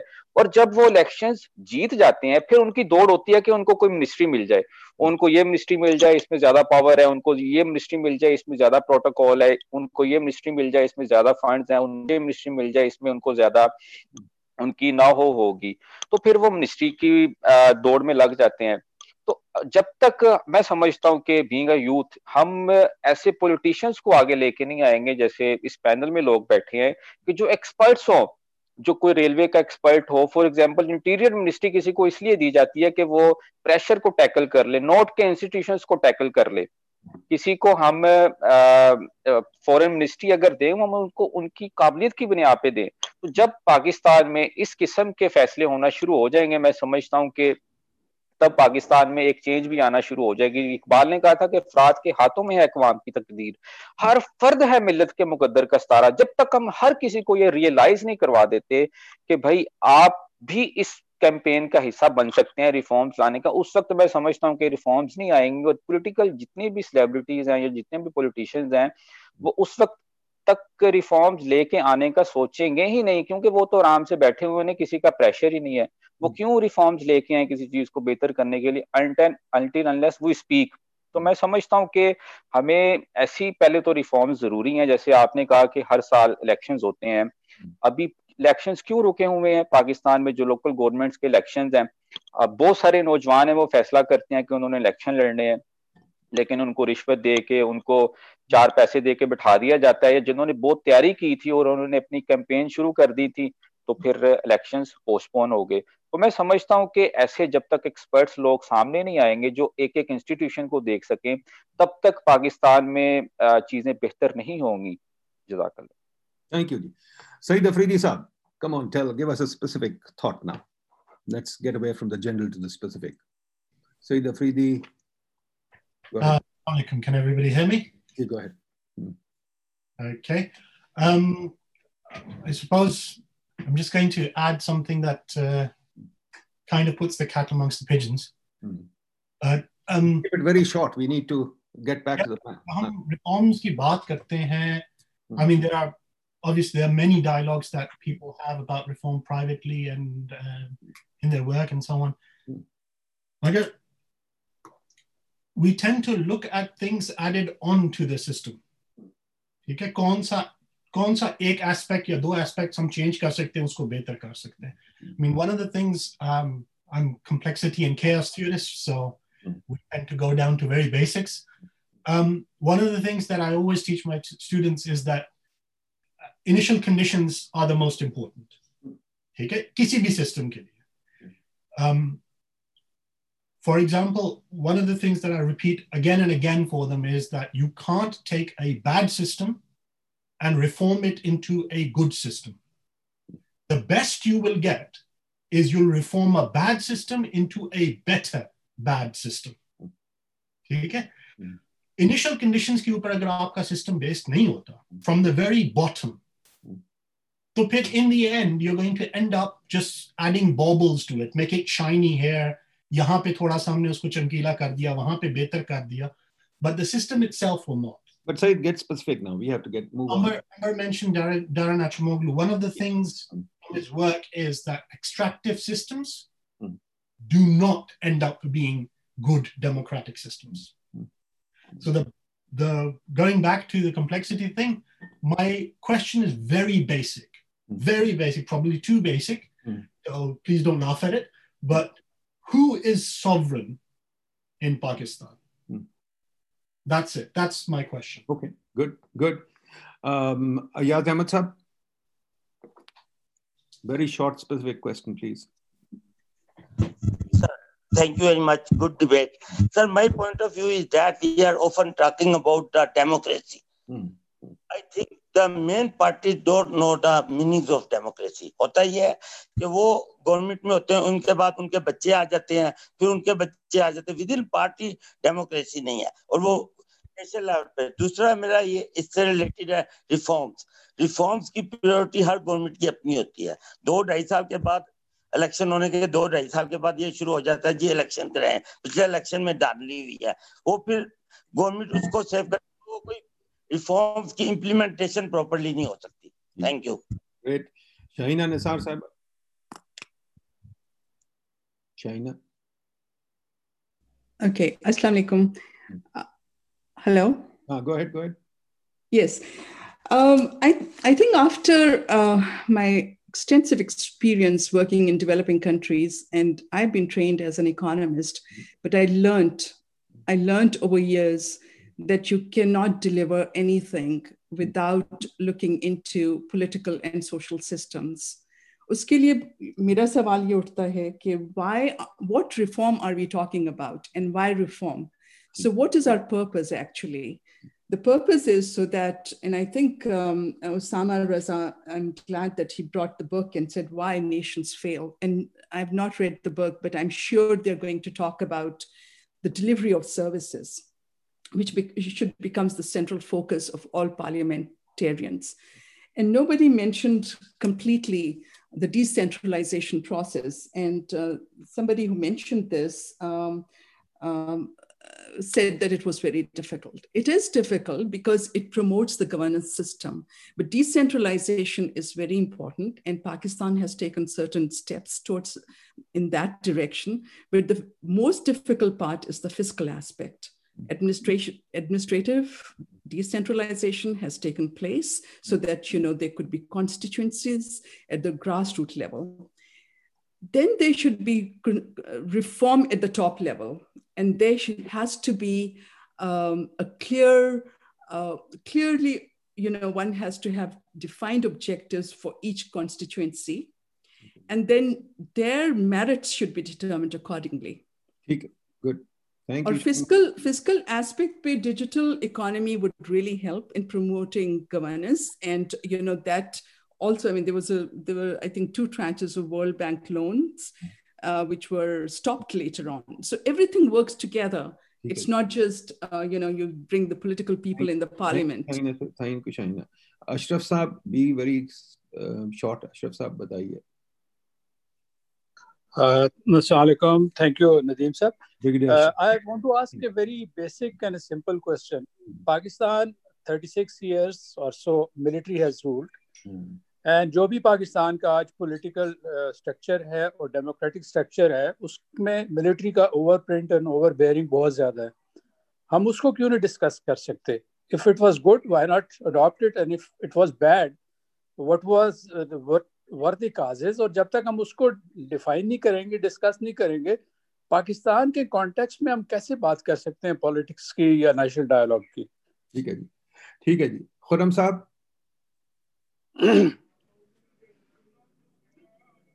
खुरम साहब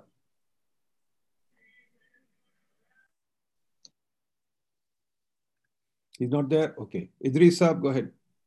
Idris साहब PID के सीनियर इकोनॉमिस्ट हैं बताइए इदरीस साहब गो अहेड क्विकली मैं ये कहना चाहता हूँ कि डेमोक्रेसी स्टार्ट हो डेमोक्रेसी बोलिए इदरीस साहब आवाज़ नहीं आ रही।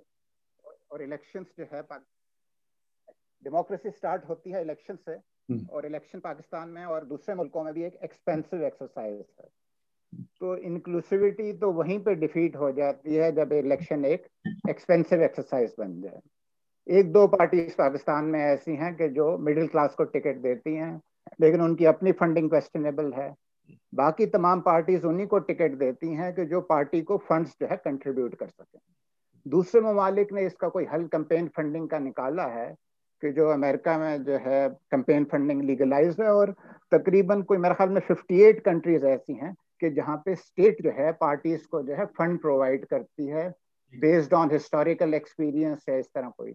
तो कोई हम कैंपेन फंडिंग का सिस्टम डिवाइस कर सकते हैं ताकि मिडिल क्लास भी आ सके। ठीक है। खुरम साहब जल्दी से बोलें आप। अगर बोलेंगे जी, तो जी सर।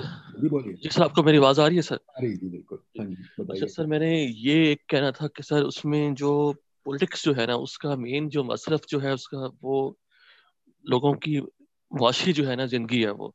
जब तक हम लोग लाइक इकोनॉमिकल जो है ना वेलबिंग नहीं होगी एक आम बंदे की पॉलिटिक्स जो है ना उसको वो शेप नहीं कर सकेगी ना उसकी आउटकम्स आ, आ सकेंगे। तो first of all I think economics की तरफ़ अगर जाएँ तो सर पॉपुलेशन जो है ना वो उस पे लाइक ठीक। ठीक है। गुड जी ठीक है जी। अच्छा जी let me go back to the panel देखिए जी now I think it's time to get very specific general बातें छोड़ दें।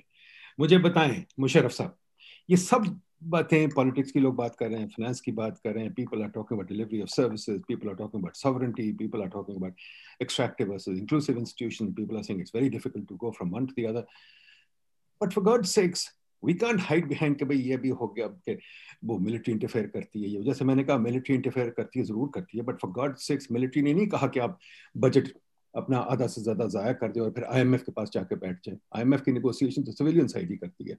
वर्ल्ड बैंक की निगोसिएशन तो सिविलियन साइड ही करती है। और एड डिपेंडेंसी जो सी हमारी, वो तो सिविलियन साइड ने की है ना। The question is please tell us specific what is it that you think should happen? Should we just keep going like this? What are the key reforms in your mind? आप क्या सोचते हैं कि असल बेसिक चीज़ कहाँ से हमें शुरू करनी चाहिए? मुशरफ मेरा ख्याल है बहुत शुक्रिया डॉक्टर साहब। मेरा ख्याल है कि हमें कोई एक एक तो ये कि कोई एक you know sort of cure all नहीं है। ये एक बहुत तवील और कांस्टेंट कॉन्वर्सेशन है। आपका और मेरा ताल्लुक जो है वो कम से कम पंद्रह साल का है, जिसमें हम कुछ बातें करते रहे हैं। कुछ चीज़ों पे एक्चुअली प्रोग्रेस भी हुई है। मतलब जब हम मिले थे पहली दफ़ा, नदीम तो अठारहवीं तरमीम जो है, उसका नाम निशान भी नहीं था। बल्कि चार्ट ऑफ़ डेमोक्रेसी भी उस वक्त साइन नहीं हुआ था।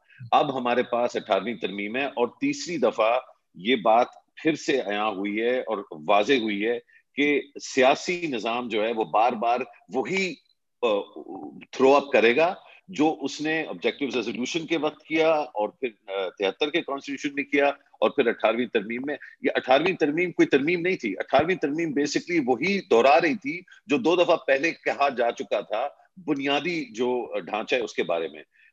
हमारी कॉलीग ने शाहीना ने शायद मेंशन किया कि डिसेंट्रलाइजेशन की बात नहीं हुई। So to answer your question in China in the same go बिल्कुल हुई है क्योंकि I I describe three pillars the first is parliamentary democracy which is about representation the second is about federalism which is about reducing the distance So what I should have gone into more detail about when we say reducing the distance, we're actually talking about uh, decentralization, devolution, and deconcentration of power. But where I think there might be a disagreement or where factually, you know, it might be useful for us to be informed, we have had political decentralization through the 18th Amendment and the Constitution. Uh, we've also had uh, legal decentralization in terms of the establishment of structures that we call local government. Uh, what we do not have enough of is both fiscal decentralization although the NFC, the seventh NFC award went some way toward that, some way, not long, far enough. And instead of going further, the conversation right now seems to be how can we roll it back? So we need to challenge that. And then, thirdly, the most important point to remember is that there has been no administrative decentralization in Pakistan whatsoever. And the reason for that is that the centralized civil service groups, which are the All Pakistan Unified Grades, those groups own 75% of the top civil service positions in uh, all of the provinces. So, prov- provincial autonomy, which may exist politically and may exist in terms of parliament, but does not actually exist in terms of fiscal relations, uh, although it's better than it used to be. And it absolutely does not exist in terms of administration. That's why when you have a national emergency, sorry, Nadeem, just to finish the point, that's why when you have a national emergency like a flood, or an earthquake or a, a temporarily displaced people or COVID, you end up having to recreate the federal structure at the center. So the NCOC is basically a federal structure because it's the four provincial governments, it's the military, it's the center, and it's a little bunch of data, a little bit of data, and a, and a whole lot of public health.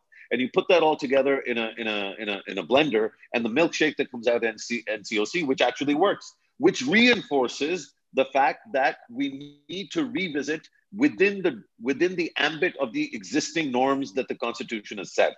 So ये जो civil uh, military वाली बात है मुझे ये distraction लगती है from from from a more granular it's not के उसमें बात नहीं होनी चाहिए ज़रूर होनी चाहिए लेकिन ग्रैन्युलैरिटी ऑफ़ गवर्नेंस जो है वो तब तक नहीं एड्रेस होगी जब तक हम एक फंडामेंटल जो है प्लेटफॉर्म पे लोगों को ये वाजे नहीं करेंगे कि कुछ चीजें ऑलरेडी सेटल हो गई हैं उस पर डिबेट हम जरूर कर सकते हैं लेकिन कुछ हासिल नहीं होगा उस डिबेट का so the starting point of the debate has to be the constitution as it exists today, which includes the 18th, 19th, 20th, and 21st amendments. One, one final point. One final point on sovereignty.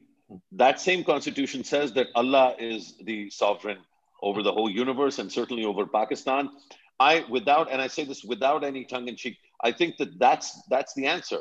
So once that's determined as the answer, the framing of the objectives resolution or the preamble of the Constitution is quite clear about the rest of the values that must be followed in order for us to reaffirm the sovereignty of Allah subhanahu wa ta'ala.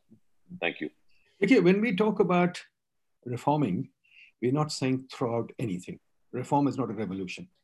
The difference between reform and revolution is the revolution throws out the past.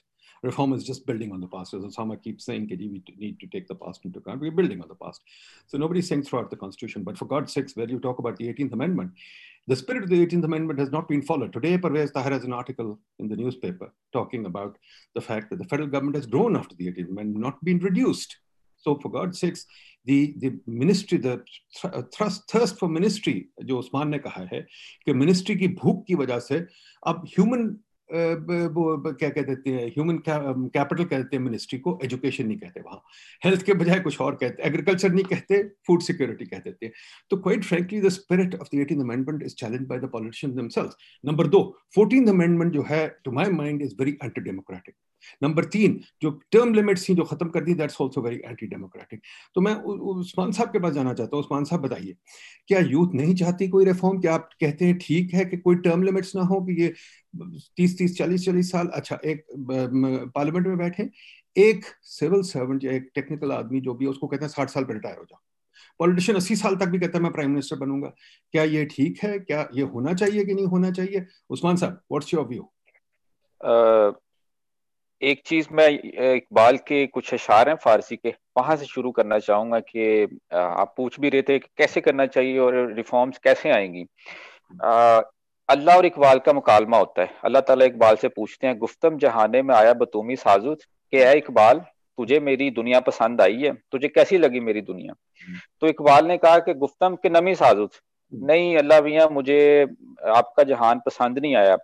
यहाँ पे corruption है, यहाँ पे जो ministries हैं, वहाँ पे uneducated लोग बैठे हैं, यहाँ पे भूखे लोग बैठे हैं, या मिनिस्ट्रीज में इसलिए बैठे हैं कि इनको प्रोटोकॉल मिल सके, इनको फंड्स मिल सके। तो अल्लाह ताला ने जवाब दिया, गुफ्तम के भरम जन तो उठ फिर। कोशिश कर धर्म भरम कर दे।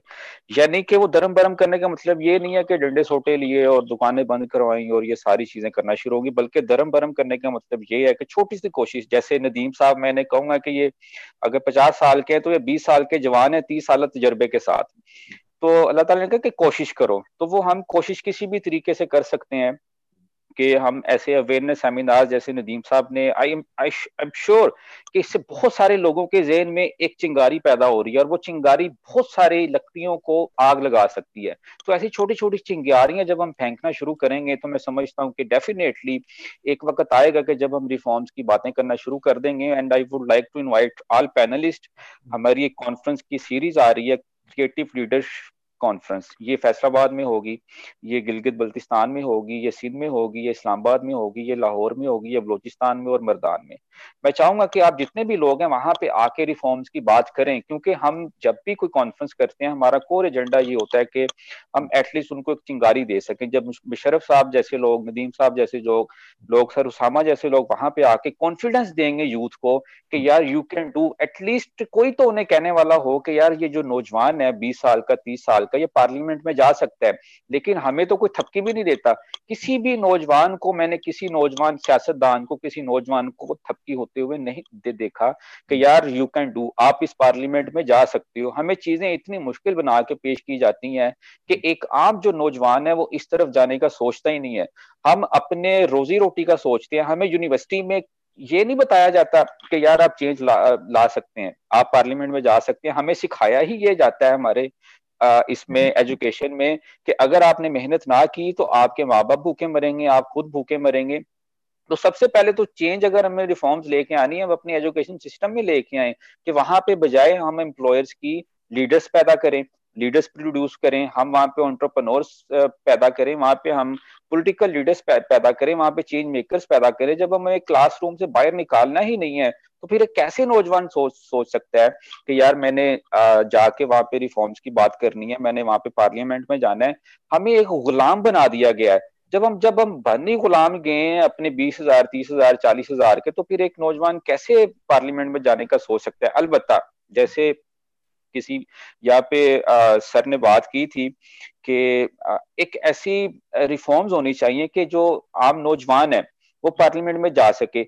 अगर यहाँ पे पैनलिस्ट बैठे हैं आई एम रेडी मेरी टीम रेडी मेरे साथ तीन चार हज़ार एक्टिविस्ट रेडी हैं इस काम के लिए मैं आई एम रेडी के मैं बहुत सारी ऑर्गेनाइजेशन को इकट्ठा कर सकता हूँ I am part of Kashmir youth alliance Pakistan youth alliance जिसमें more than hundred youth organization हैं। I have links across Pakistan मतलब वी आर कनेक्टेड और हम देख रहे होते हैं कि कोई हमें आए और हमें गाइड करे।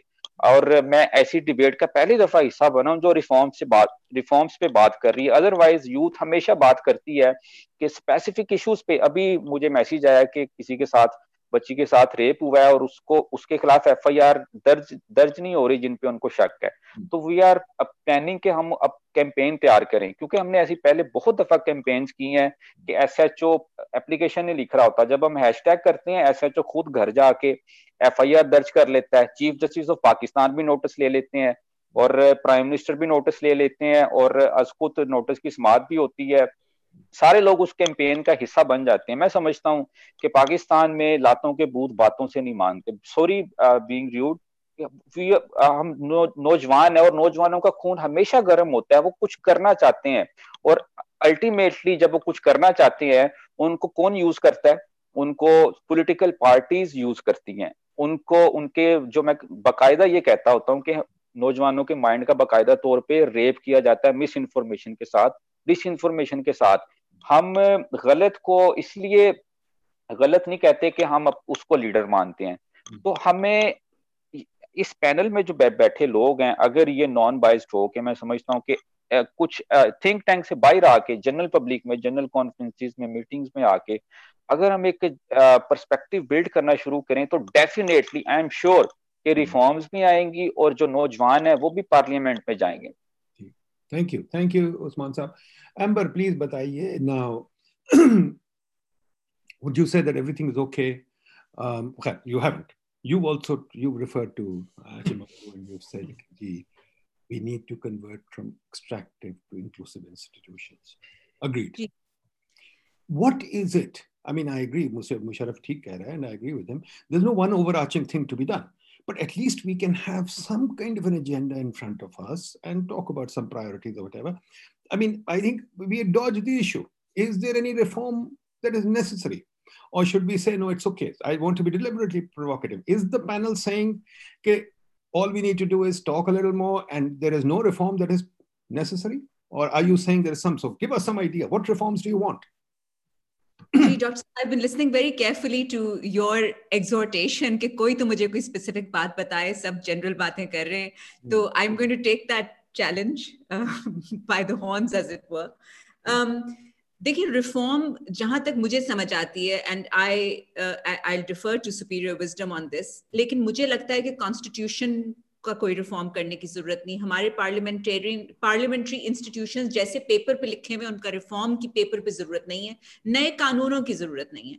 Um, हाँ कुछ चीज़ों की ज़रूरत है। The specific thing that I would like to see is more accountability and I don't mean the national accountability bureau की जो वर्जन ऑफ़ अकाउंटेबिलिटी है मैं उसकी बात नहीं कर रही। Uh, वो तो एक खास मकसद के तहत uh, करप्शन के मकसद के तहत बना uh, कैसे यूज़ हुआ we won't get into it मैं जिस अकाउंटेबिलिटी की बात कर रही हूँ वो ये है कि हमारे हम अपने पार्लियामेंटेरियंस को उनकी जॉब्स के बारे में अकाउंटेबल करें। वो क्या करते हैं उसकी बातचीत हमारे डिस्कोर्स में हमारी एक नेशनल डिस्कोर्स में एंटर कर जाए बजाय इसके एक मिस्टीक से जिससे हम उसे ट्रीट करते हैं कि जी वो कहीं इस्लामाबाद में I mean I lived in Islamabad for many years so मेरे लिए कोई मिस्टीक नहीं है। लेकिन कराची वाले I am Karachiite who lived in Islamabad for many years और जो कराची वाले होते हैं वो इस्लामाबाद को ऐसे इमेजिन करते हैं जैसे दुबई से भी दूर है। आई uh, थिंक हमें उस मिस्टेक को खत्म करना है हमने एक अकाउंटेबिलिटी क्रिएट करनी है and how do I suggest that this can be done दो तरीके हैं। एक तो आई थिंक अपोजिशन को बोलने का हक होना चाहिए which is a very important thing चाहे ऑपोजिशन में जब खान साहब ऑपोजिशन में थे इमरान खान साहब I was very interested in his dharnas because I thought he is forcing the government of the day to be accountable he is making them accountable. He's pushing the, putting them on the on the mat and saying कि आप अपना काम कर रहे हैं या नहीं कर रहे सिमिलरली जो हमने पिछले दो तीन हफ्तों में देखा पीडीएम की जो मूवमेंट रही है, उसका और कोई फ़ायदा ना हो। उसका एक सबसे बड़ा ये फ़ायदा मैं देख रही हूँ। I mean Karachi nowadays visiting my parents और मैं ये देख रही हूँ टेलीविज़न पे खास तौर पे कि प्राइम मिनिस्टर साहब बहुत ज़्यादा अश्योरेंसेस दे रहे हैं कि वो कितना काम कर रहे हैं। I think this is very good वो अकाउंटेबिलिटी ज़रूरी है। लेकिन that's not the only accountability जिसकी ज़रूरत है हमें। हमें एक अकाउंटेबिलिटी वो भी चाहिए टू द पब्लिक जो हमारे रिप्रेजेंटेटिव्स बैठे हैं पार्लियामेंट में, उनसे अकाउंटेबिलिटी का रिश्ता कैसे जोड़ा जाए?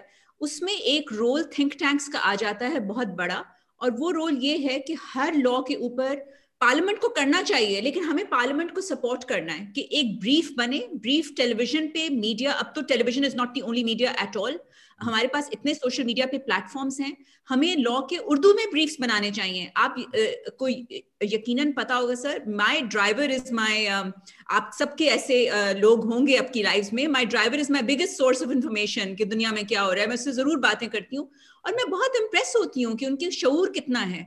और वो शूर इसलिए पैदा हो रहा है कि अब इस तरह की डिबेट्स हमारे डिस्कोर्स का हिस्सा बनती जा रही हैं, हम बातें कर रहे हैं। तो हम लॉज पे बाकायदा लॉ बनने से पहले लॉज पे ब्रीफ्स हो लॉज पे डिस्कशन हो लॉज का इम्पैक्ट डिस्कस हो, लोगों के व्यूज़ लिए जाएँ, जैसे कि उस्मान ने कहा कि वो एक, जब तक हम डिमांड उसामा भी यही कह रहे थे और ये हमारे लॉ एंड डेवलपमेंट में तो हम इस बात को बहुत अच्छी तरह समझते हैं कि लॉ की इंडिजिनस डिमांड होनी चाहिए इंडिजिनस व्यू आना चाहिए। उसके बाद वो जो एक ब्रोकन रिश्ता है, जो रिश्ता, जो एक एक इलेक्टेड पार्लियामेंटेरियन का और एक सिटीजन का रिश्ता होता है आपस में, वो हमारे यहाँ टूट चुका है। आप कहते हैं कि सब कुछ तो सिविलियन गवर्नमेंट करती है, मिलिट्री बिचारी का क्या कसूर है? मिलिट्री बिचारी का कोई कसूर नहीं है, सिवाय इसके कि उसने अपने एम्बिट से निकल के बहुत कुछ किया है। अब it's time that it goes back it does its duty और दूसरे लोगों को मच्योर होने में उनको सपोर्ट करे। I am all for military supportive role लेकिन उसको अपने उसमें रह के करना चाहिए। आप बात करते हैं कि जी लॉज बाहर से आ जाते हैं इम्पोज होते हैं, वो कैसे तोड़ा जाए? लॉज देखें कलोनियल लॉज की हम बात करते हैं उसामा मैंने उस पर पूरी किताब लिखती है he he is in a better position to talk about colonial laws लेकिन मैं सिर्फ़ इतना कहूँगी कि आज भी हम कलोनियल लॉज ही इनेक्ट कर रहे हैं। वो एक उसका कॉलोनाइजर बदल गया है। अब हमारे कॉलोनाइजर्स ब्रिटेन नहीं है, हमारे कॉलोनाइजर्स आईएमएफ और वर्ल्ड बैंक हैं। चाहे मिलिट्री गवर्नमेंट हो, चाहे सिविलियन गवर्नमेंट हो, वो हमें लॉज का खाका देते हैं। हम कहते हैं, भाई, बहुत खूबसूरत है। कंपटीशन लॉ जो मेरा एरिया ऑफ़ एक्सपर्टीज है, बेहतरीन लॉ लिखा हुआ है। किसने ड्राफ्ट किया? जोन्स डे की फर्म ने, जो ब्रसल्स में बैठी है। पाकिस्तान में क्या इस काबिल कोई वकील नहीं था जो लॉ ड्राफ्ट कर सके? हमें अपने अंदर कैपेसिटी बिल्डिंग की ज़रूरत है। कैपेसिटी बिल्डिंग का ये मुराद नहीं है कैपेसिटी बिल्डिंग से कि हम ज़्यादा लोग हायर कर लें। लेकिन हम अपनी नॉलेज को डीपन करें। जैसे अभी थोड़ी देर पहले मुशरफ साहब भी कह रहे थे, उसामा भी कह रहे थे कि हमें अपनी नॉलेज को डीपन करना है। हमने अपनी, अपने अंदर कैपेसिटी बिल्ड करनी है कि हम इन लॉज पे मीनिंगफुल क्रिटिसिज्म कर सकें। तो coming back wrapping up this point that एक चीज़ अगर हम क्रिएट करें is knowledge awareness of the laws that the parliament is proposing to enact और इज़ कंसिडरिंग उसके ऊपर डिबेट्स उसके ऊपर पब्लिक डिस्कशन पब्लिक फोरम्स ताकि उनका फीडबैक वापस पहुँचाया जाए। I think we will go to a very, very long way in reforming the democracy the way it works. अगली दफ़ा जब ये लोग वोट लेने जाएँगे तो कोई इनसे पूछ सकेगा। मेरा ड्राइवर मुझे बताता है कि जब ये आते हैं वोट लेने तो हम उनसे पूछते हैं तुमने कहा था ये तुम टैंकी बना दोगे अभी तक क्यों नहीं बनी? उसको हमने एनहांस करना है उस पावर को कि क्यों नहीं तुमने ये किया? तुमने कहा था कि मार्केट्स बेहतर हम हम कर सकेंगे पैसे कम कीमतें कम होंगी चीज़ों की क्यों नहीं हुई? आई थिंक वो अभी मिसिंग है और उधर एक नॉलेज गैप है हमने उस नॉलेज गैप को आंसर uh, करना है सो टू सम अप हमें रिफॉर्म की जरूरत है लेकिन reform in the way we do things not in the way it is written So no, I don't see uh, the need for a legal reform. I don't need, a, uh, I don't see the need for uh, further laws being enacted or a new form of government or even elections every year. वो सब कुछ it can fall flat अगर हम इसको supplement नहीं करेंगे with the awareness gap वहाँ पे मैं रिफॉर्म देखती हूँ कि इसकी ज़रूरत basically what you recommending is a process reform fair enough I agree with that बिल्कुल ठीक है। फॉर एग्जांपल बड़ी सिंपल बात है। हम सुनते हैं सरकार ने नोटिस लिया। नोटिस ले लिया भाई। प्राइम मिनिस्टर ने डायरेक्टिव दे दिया। भाई, बताइए तो सही क्या हुआ? कोई व्हाइट पेपर नहीं, कोई पेपर किसी किस्म का पेपर नहीं है। तो कोई quite frankly that's a very जैसे मैंने कहा ना मेट्रो बड़ा प्राइम एग्जांपल है एलएनजी बड़ा प्राइम एग्जांपल है। जब कोर्ट ने मांगा कि मेट्रो की फिजिबिलिटी दे दो, हमारी डेमोक्रेटिक गवर्नमेंट ने कहा कि नहीं, ये सीक्रेट है। जब पार्लियामेंट ने मांगा कि हमें एलएनजी का दे, दो वो कॉन्ट्रैक्ट उन्होंने कहा नहीं, ये सीक्रेट है। ठीक है ना? तो प्रोसेस रिफॉर्म मैं मान गया। बट मुझे एक बात बताइए प्लीज़ उसामा साहब। यूरोप में जब देखता हूँ, मुझे याद है, अभी मैं फिर अमेजोन पे सर्च किया was doing this age of reform पे मेरा ख्याल को पता नहीं, हज़ार किताबें हैं। Nineteen century was an age of reform everywhere in Europe France में पाँच कॉन्स्टिट्यूशन बनी। बरतानिया में कोई पाँच छः पार्लियामेंट्री रिफॉर्म्स आए, ठीक है? रोटन बरस तोड़े। क्या हम इतने आगे निकल गए कि हमें कोई ज़रूरत नहीं ओसामा साहब? क्या हमें सिर्फ़ यही कहना है कि सिविल मिलिट्री प्रॉब्लम है या do can you point some specific reforms आप I remember your book do you are you do you agree with Amber? There is no reason to change any law, and that judiciary is also fine. Everything is fine. I don't understand Nadeem के आप ये क्यों कह रहे हैं? आप इसको characterise ऐसे क्यों कर रहे हैं? बिकॉज़ हम में से आई थिंक कोई ऐसा शख्स नहीं है जिसने ये ना कहा हो कि रिफॉर्म ना करें।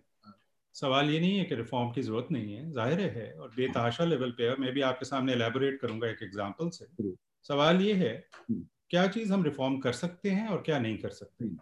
कुछ चीज़ें हम रिफॉर्म कर सकते हैं टेक्नोक्रेटिक प्रिस्क्रिप्शन से। मसलन, पंजाब में पानी की रेगुलेशन की कोई रेजीम नहीं। पानी की रेगुलेशन की रेजीम पंजाब से ही आनी चाहिए थी, नहीं आई। चाहे फौज बैठी थी या सिविलियन अब कुछ काम हो रहा है, आहिस्ता आहिस्ता, थका थका एशियन डेवलपमेंट बैंक के थ्रू ठीक है? अब ये क्यों है? मैं डोनर्स को लाना चाह रहा हूँ, आपका भी बड़ा महबूब टॉपिक है। फेडरल मिनिस्ट्री ऑफ़ क्या कहना चाहिए? ह्यूमन राइट्स के रूल्स ऑफ़ बिज़नेस के मुताबिक उनको 19 चीज़ें सौंपी गई हैं। कि वो करें। उन 19 में के के बजाय ज़्यादातर उनका इहिसार होता है इस चीज़ पे कि हमने एक कंप्लेंट सेंटर खोला हालाँकि it's the apex policy making institute to my mind on human rights right उस पर काम हो रहा है लेकिन वंस अगेन यूरोपियन यूनियन के through federal administrative tribal federally administrative tribal areas जो कि अब न्यूली मर्ज डिस्ट्रिक्ट के तौर पे आ चुके हैं केपी में उसमें हमने कुछ खास नहीं सोचा कि जो वहाँ के लोग हमेशा जिरगे के थ्रू डिस्प्यूट रेजोल्यूशन करते थे, उनको तो पसंद था कुछ लोगों को, कुछ को नहीं था। जेंडर का भी इशू है पेट्रियार्की का भी है। तो हमने क्या उनको सिस्टम देना है कि वहाँ बिज़नेस भी प्रमोट हो और लोग डिस्प्यूट्स भी आसानी से और सस्ते तरीके से कर सकें। फ़िलहाल हमने ये किया है कि वहाँ पे हमने बाकी मुल्क का कानून और अदालती निज़ाम एक्सटेंड कर दिया है, जो बाकी मुल्क में भी नहीं चल रहा।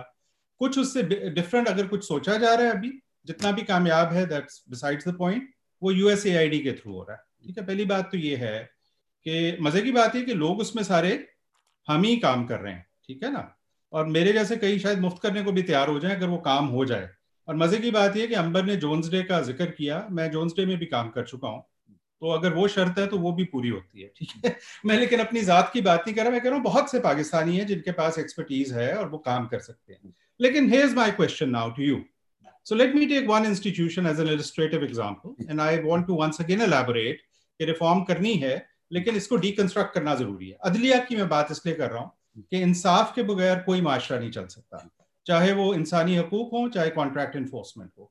अब अदलिया को जब हम देखते हैं और ये बुनियादी पहले मैं नो ब्रेनर जरा साइड पे कर दूँ कि अदलिया में तब्दीली या इंसाफ में क्या है? पहली तो ये कि इंसाफ की फरामी यकीनी हो वक्ती हो सस्ती हो और उसके अंदर ना सिर्फ़ आउटकम जस्ट हो, और आउटकम जस्ट होना सिर्फ़ ये नहीं कि फांसी चढ़ा दें, और फांसी एक अलहदा इशू है।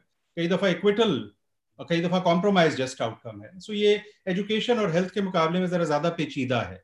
इट्स नॉट बाइनरीज इसमें मुख्तलिफ़ चीज़ें बारह दूसरा हम ये चाहते हैं, लोग अदालती थ्रू दलील खार ना हो जस्टिस भी हो। तीसरा हम ये चाहते हैं, आईनी और उस तरह के अहम माते वो ना तो इसका इस, इसका किस चीज़ से ताल्लुक है? ना तो उन्हें बार बार इस चीज़ के ऊपर फैसला करना पड़े कि कोई हुकूमत जो है उसको रिमूव किया गया है वो कॉन्स्टिट्यूशनल है या नहीं है? ना उन्हें किसी डूबियस कानून के ऊपर ये तयन आपको पता है हमारी तारीख का कौन सा केस है जिसपे मैक्सिमम हियरिंग्स हुई हैं सुप्रीम कोर्ट की। Hundreds upon hundreds of judicial hours were spent on the memo case nothing came out of it. This is the hussain haqqani case right? i can give you 50 more such cases and i would love some research, associates to sit down. Because जब मैं आपसे अगला सवाल पूछूँगा कि किसकी स्वाबदीद और ज़िम्मेदारी है अदलिया की रिफॉर्म्स की चूँकि वो एक खास इदारा है गैर जानबदार उसको होना है तो ज़ाहिर है आला अदलिया की अदलिया की लीडरशिप की तो ये देखना पड़ेगा कि हज़ार घंटे हमारे Tamizuddin Khan case Nusrat Bhutto case 58 two B cases 62 63 इसमें गुजरे हैं। ये इस चीज़ के अलावा है मैं आपको बता देता हूँ कि क्या करना है। मैं आपको 25 चीज़ें बता देता हूँ जो लॉ एंड जस्टिस कमीशन में होनी चाहिए।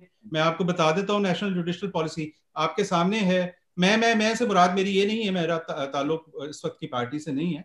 जो काम किया है उसी की मैं आपसे ज़िक्र कर सकता हूँ। सो स्पेसिफिक रिफॉर्म्स मैं आपको बता सकता हूँ। अच्छा उसमें जो कुछ रिफॉर्म्स हैं, जिनका ताल्लुक मुकदमे को बेहतर करने का है या कॉन्ट्रैक्ट इन्फोर्समेंट जल्दी करने का बड़ी टेक्निकल है। कुछ में टेक्नोलॉजी चाहिए अच्छा प्रोसेस टूटे हुए आपके, जो अंबर ने भी बात की कॉलोनियल सिस्टम अभी भी इंटैक्ट है, हमें कानून साजी की भी ज़रूरत है, हम जल्दी में गंदी कानून साजी करते हैं, और हम बहुत सी चीज़ों को मुकदमे और ट्रायल और एफआईआर की लेंस से देखते हैं, जबकि वो इकोनॉमिक रेगुलेशन और उसके थ्रू आपको रेगुलेट करना है, वो सब कुछ छोड़ दें। अच्छा अब सवाल है कि इसमें प्लेयर्स कौन से हैं? बार ऐसी क्यों है जैसी अब है? क्यों इतनी सियासी है? ज़ाहिर है हमें हिस्ट्री में जाना पड़ता है, क्योंकि उनका एक प्रो जमहूरियत रोल है जजेस का भी है। आपके सौ जज फारिग कर दिए गए in the wake of the lawyers movement you are still suffering from that huge shock to the system because all said and done उसमें कई एक्सपीरियंस जज थे। आपको साठ जज नहीं मिलते लाहौर हाई कोर्ट के लिए। सो बात फिर पीछे जाती है लीगल एजुकेशन पे। बेतहाशा काम हुआ हुआ है। क्या मसला है? अच्छी तरह हमें पता है। पाकिस्तान बार काउंसिल का कोई रोल नहीं होना चाहिए। हायर एजुकेशन कमीशन की कैपेसिटी नहीं है। वाहिद एरिया है जहाँ दो रेगुलेटर्स बैठे हुए ठीक है? और प्राइवेट सेक्टर में जितनी चीज़ें आई हैं उनकी रेगुलेशन इसलिए नहीं है कि बहुत से जो है वो वकीलों के अपने स्कूल हैं। मैं तो ये मतलब बगैर किसी रुकावट के आपको बता रहा हूँ जो मर्ज़ी बुरा माने या ना माने वी नो एग्जैक्टली वो द प्रॉब्लम्स आर कोर्ट का प्रोसेस सिविल प्रोसीजर कैसे चेंज होना चाहिए हमें पता है। लीगल करिकुलम सवाल ये है कि once again you have to go from the technocratic to the political economy now there is a certain role which certain quarters want to play through जजेस which is why you have this long extended problematic Qazi Faez Isa case जो खत्म ही नहीं हो रहा और जो इतना टेनवस है। सारी सुप्रीम कोर्ट तो आपकी उस पर लगी भी है। तो ये डिस्कोर्स किसने करना है जो मैं आपसे कह रहा हूँ? सेंट्रलाइज पावर्स हैं चीफ जस्टिस में कोई उसकी खास वजह नहीं लेकिन एक कल्चर ऑफ़ सिकोफेंसी है कोई नहीं बोलता। कैसे जाके चेंज करें? मैं तो 20 साल से लगा हुआ हूँ। मे बी मैं नाकिस हूँ इस काम में लेकिन बेताशा लोग हैं। दुनिया में सबसे ज़्यादा कर्जे पाकिस्तान ने जुडिशल रिफॉर्म के लिए लिए हैं हम्म। और ग्रांट्स और ये वो। हज़ारों रिपोर्टें लिखी गई हैं। सवाल मेरे मेजे में ये आता है कि उस चीफ जस्टिस से कैसे काम करवाया जाए? और वो चीफ जस्टिस जो हर आठ महीने बाद चेंज हो जाता है। और वो चीफ जस्टिस जो कि फिर एक इंतहाई सियासी केस में मुलवस हो जाता है। और वो चीफ जस्टिस जो कि फिर उस सियासी केस में मुलविस होने के बाद ऐसा आउट ऑफ़ कंट्रोल होता है कि वो आर्टिकल एक तीन के नीचे उसका बस नहीं चलता कि वो दुनिया के हर मामले के ऊपर अहकाम जारी करे। सो मेरा मकसद है कि इसकी पॉलिटिक्स लार्जर देखनी पड़ेगी उन कन्फाइंस के अंदर अगर जज कहते हैं नहीं खबरदार हम नहीं छोड़ेंगे ये ताकतें हम करेंगे इंटरफेयर हम हम पॉपुलर जजेस हैं हमारा आइन हमें ये इजाज़त देता है जैसा कुछ जजेस ने कहा तो ये एक लार्जर बैटल है जिसका सियासत में हल है और जो हमारे दूसरे साथी ने बात की कि शायद यूथ यलगार करेगी तो तभी वो लोग मानेंगे इतना इंटेंस पब्लिक जब इतनी इनजस्टिस माशरे में बढ़ जाएगी हम्म। बाकी जो नीवे नीवे होके जैसे पंजाबी में कहते हैं छोटी मोटी इंक्रीमेंटल रिफॉर्म्स इतने कंप्यूटर ला दो मैं पंजाबी बोलूँगा क्योंकि बहुत से पंजाबी, आकाश मुझे और भी आती इतने मॉनिटर ला दो इतने फ़ोन पे प्रोसेस डिलीवरी कर दो वो हो जाती हैं। ठीक है ना? चार कॉन्फ्रेंस कर दो वेबसाइट बना दो लेकिन पॉइंट इज़ कि क्या आपने वाकई अच्छा मज़े की बात यह है कि इसमें से कुछ टेक्निकल रिफॉर्म छह महीने में इम्पैक्ट दे सकती है। शायद हमें ज़्यादा इफेक्टिवली ये सेल करना है जजेस को कि लेगेसी बनाओ। शायद हमें मार्केटिंग बेहतर करनी चाहिए। शायद हमारे इस पॉपुलर और पॉलिसी और जर्नलिस्टिक डिस्कोर्स में रोज ये बात होनी चाहिए। हम डिस्ट्रैक्टेड हैं और आप देखेंगे विद ऑल ड्यू रिस्पेक्ट आज की मीटिंग में with all due respect to everyone और शायद बहुत पेचीदा और लंबा था, जब हम बात करने पे आते हैं रिफॉर्म की, अब मैंने जान के महदूद किया इस पे, आप जितनी मर्ज़ी नीचे डिटेल में चले जाएँ, हम चले जाएँगे कि एफआईआर का प्रोसेस कैसे होना है, और जितने मैक्रो पे जाना है चले जाएँ but we'll have to parcel it out generic हमारी जो डिबेट है वो अभी बहुत मोटे लेवल पे। वो ग्रेजुएट नहीं की। उसमें पाइड और तबाद लैब और ये तमाम लोग रोल प्ले कर रहे हैं और करेंगे। But I think we need to deepen it and we need to compartmentalise it and we need to understand what is based on the political economy what is purely technical what is a process based things I can tell you fifty process which need changing in the police अच्छा उसमें से कुछ नहीं होंगे। तो maybe we need to sequence So the two things which are not going to change in the near future, my prediction is whether the IG's appointment should be political or not, and number two, the FIR process. What can change tomorrow and will have less contestation is to make the crime scene investigation process more technical, more compartmentalized, more because it's the same in Sweden as it is here. Yes, you need a budget, but you can still at least put foots down. निशान है ना तो उधर boot ना रख दें ठीक है तो फीता कितने लाना है? एंड उनकी किट्स हैं जो मिल सकती हैं जो यहाँ लोकली तो आपको मैं दो लिस्टें दे सकता हूँ। एक वो एडनो हैं पुलिस वाले और तब सब लोग बहस कर रहे हैं। और यह हैं तीस चीज़ें जो अगले तीन महीने में हो सकती हैं। मेरा ख्याल में तकरीबन हर इदारे का ऐसा ही है जस्टिस सब बाकी तो ठीक पाँच सौ कर भी पाए। लेकिन बाकियों पे बात होनी चाहिए No, I think that's very good. Can I jump in? Um, बिल्कुल. Can I jump Please in? jump in. I want to focus this on you as well. कि उसामा ने जो है मुझे दो बातें नज़र आ रही हैं बड़ी इंपॉर्टेंट ठीक है एक तो प्रोसेस बिल्कुल सही है अंबर और सामा दोनों ठीक कह रहे we need a process reform number दो I think we need an appointments reform अभी इस वक्त अपॉइंटमेंट्स का सिस्टम इज़ वेरी ब्रोकन तीन चार नाम होते हैं प्राइम मिनिस्टर के पास जाते हैं वो P S to P M बैठ के अप्रूव करता है। आप ओगरा नेपरा सब जगह देख लें अपॉइंटमेंट्स का बुरा हाल है। जुडिशरी में आप सबसे सीनियर मोस्ट जज चाहे छह महीने चाहे तीन महीने तीन हफ़्ते भी हो जाए तो ठीक है। सो so, अपॉइंटमेंट्स हम करेंगे वीसी के अपॉइंटमेंट हम कर सकते किसी चीज़ के अपॉइंटमेंट नहीं कर सकते। नंबर तीन हमारे सिस्टम में आउटकम्स कोई है ही नहीं। Nobody measures outcomes we only give a position उसके बाद आउटकम का कोई ख्याल नहीं। जुडिशरी में अगर हम आउटकम रिफॉर्म करें प्रोसेस रिफॉर्म करें कि अब चीज़ ठीक नहीं हो फॉर एग्ज़ाम्पल जुडिशरी में प्रोसेस अगर हम यही कर देंगे तारीख नहीं पढ़ सकती हर छह महीने के बाद तारीख पड़ जाती है। भाई why can't you have no continuance just simple आज केस लगा so, हाँ जी बताइए। So, so Dr. Sab, let me come back on uh, a couple of those. On the outcomes measurement. ये बड़ा वाजे होना चाहिए and we have to be really clear about this. So this is not intended to offend anyone. It's not against anyone. The reason you can't have any kind of outcomes driven regime, let's just keep to the federal government, the provincial are even worse because of what I already said. Because the provincial government's executive function is entirely captured by federal civil servants. So let's talk about the federal government. The reason you can't have outcome driven engagement the reason why, uh, so again, going back, I'll just use the time we first met. So Shaukat Aziz was the prime minister.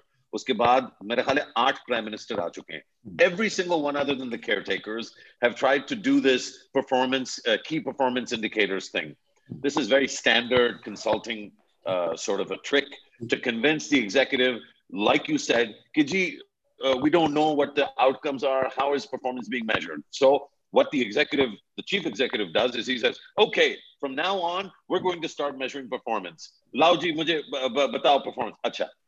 As Amber earlier mentioned, new institutional economics is a really good entry point to understand that you can only enforce outcomes based on the existing interplay of incentives that exist. A BPS 22 officer who is essentially the army chief of his division. So हर federal division का जो secretary होता है वो essentially army chief होता है। जो वज़ीर होता है वो इस, वो इसेंशियली जॉइंट चीफ स्टाफ या मतलब एक पार्लियामेंट्री uh, सेक्रेटरी का उस, उसकी हैसियत होती है। वो फंडामेंटली उसके पास एग्जीक्यूटिव अथॉरिटी एक होती नहीं है।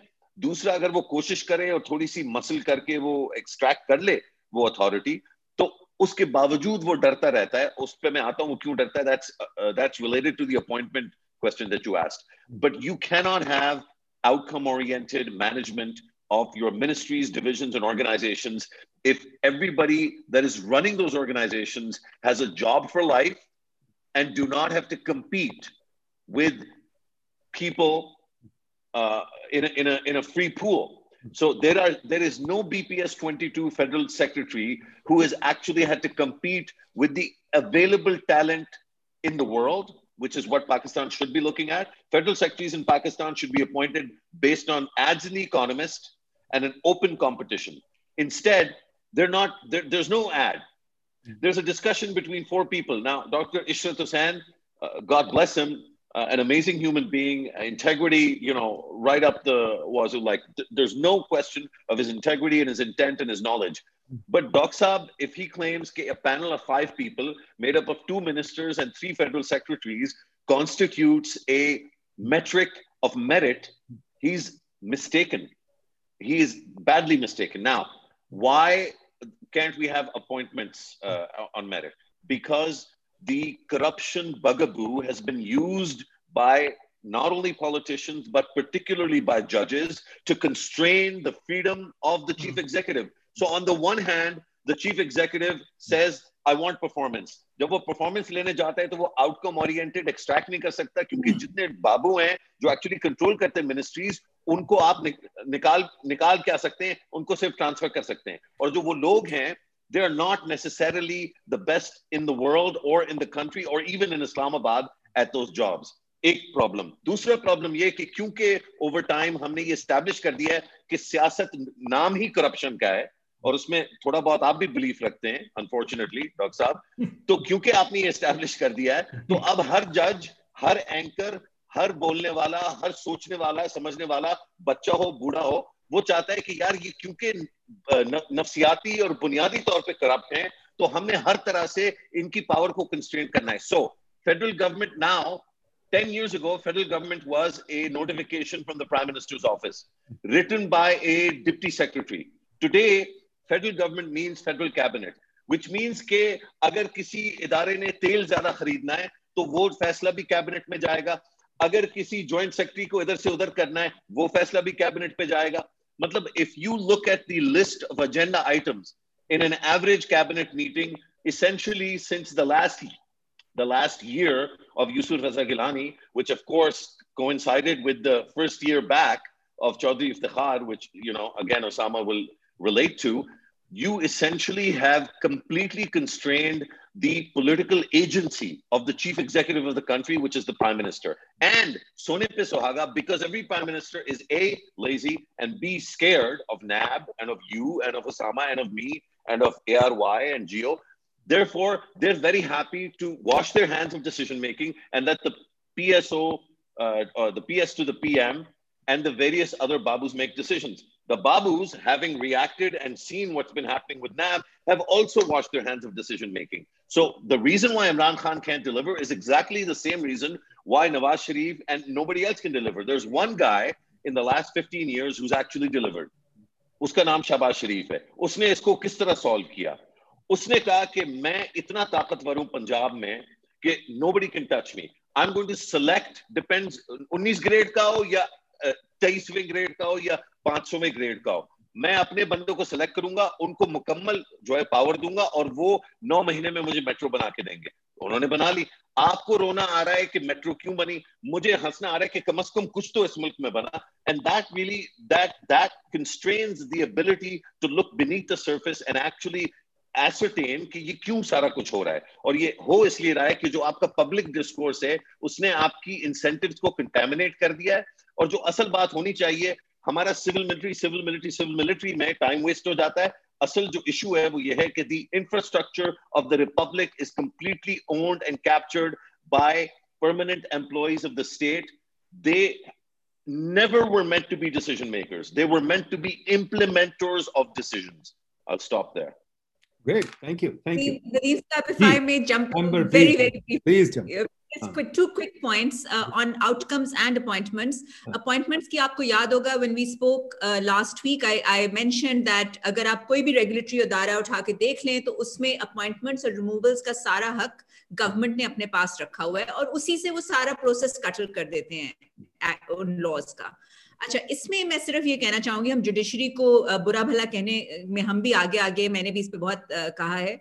लेकिन जुडिशरी ने इफ्तार चौधरी साहब ने एक डिसीज़न पास किया आसिफ ख्वाजा केस में जिसमें उन्होंने कहा कि एक इंडिपेंडेंट कमीशन बनाएँ, आप उसको इनकी रेगुलेटरी अपॉइंटमेंट्स के लिए इंडिपेंडेंट कमीशन बिठाएँ।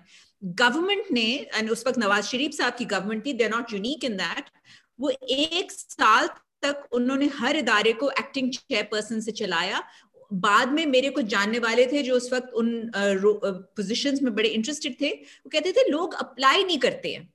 वो जब तक उनको एक सर्टन ट्रैक से अप्रोच नहीं किया जाता पीपल डोंट अप्लाई अल्लाह जानता है उसमें कितना सच और कितना झूठ है but whatever it was they dragged on the process फिर उसके बाद नासरुल मुल्क साहब ने गुलाम रसूल जजमेंट इन 2015 ही सेट कि जी हम एग्जीक्यूटिव ये मैंडेटरी डायरेक्शन नहीं थी, ये ये सिर्फ़ एक डिस्क्रेशनरी डायरेक्शन थी, करना चाहें फॉलो तो करें, नहीं करना चाहें। उसके बाद फॉरन अपॉइंटमेंट्स होनी शुरू हो गई। जब इन्होंने, इनको कोई पसंद नहीं होता ये उसको निकालते हैं इस ग्राउंड पे कि तुम्हारी अपॉइंटमेंट ठीक नहीं हुई और जब इनको किसी को लगाना होता है तो उसको बगैर किसी से कंसल्ट किए हुए लगा देते हैं। इसमें जुडिशरी को ब्लेम करना would be going too far दूसरी मैं एक पॉइंट पे ऐड करना चाहूँगी आउटकम्स की आपने बात की। जुडिशरी ने आउटकम्स अडॉप्ट की थी। मेरा ख्याल है उसामा ने इस पे अपनी किताब में भी लिखा है एलियन जस्टिस में, कि एशियन डेवलपमेंट बैंक का बहुत बड़ा इधर law reform access to justice गालिबन वो प्रोग्राम था। और उसके तहत आई एम श्योर किसी ने उनको बताया होगा कि आउटकम्स होनी चाहिए। तो उसका नतीजा क्या हुआ? We threw the baby out out with the bath water कि जस्टिस खत्म हो गया मेट्रिक्स की एक रेस शुरू हो गई। हर कोर्ट को ये होता था कि मैं अपने पास से केस को जल्दी जल्दी डिस्पोज करवा दूँ। वकील बाहर कोर्ट से बाहर आके कहते थे, मुबारक को आपने अपील का हक जीत लिया है। वो ये नहीं कहते थे, अफसोस हुआ, आप केस हार गए हैं।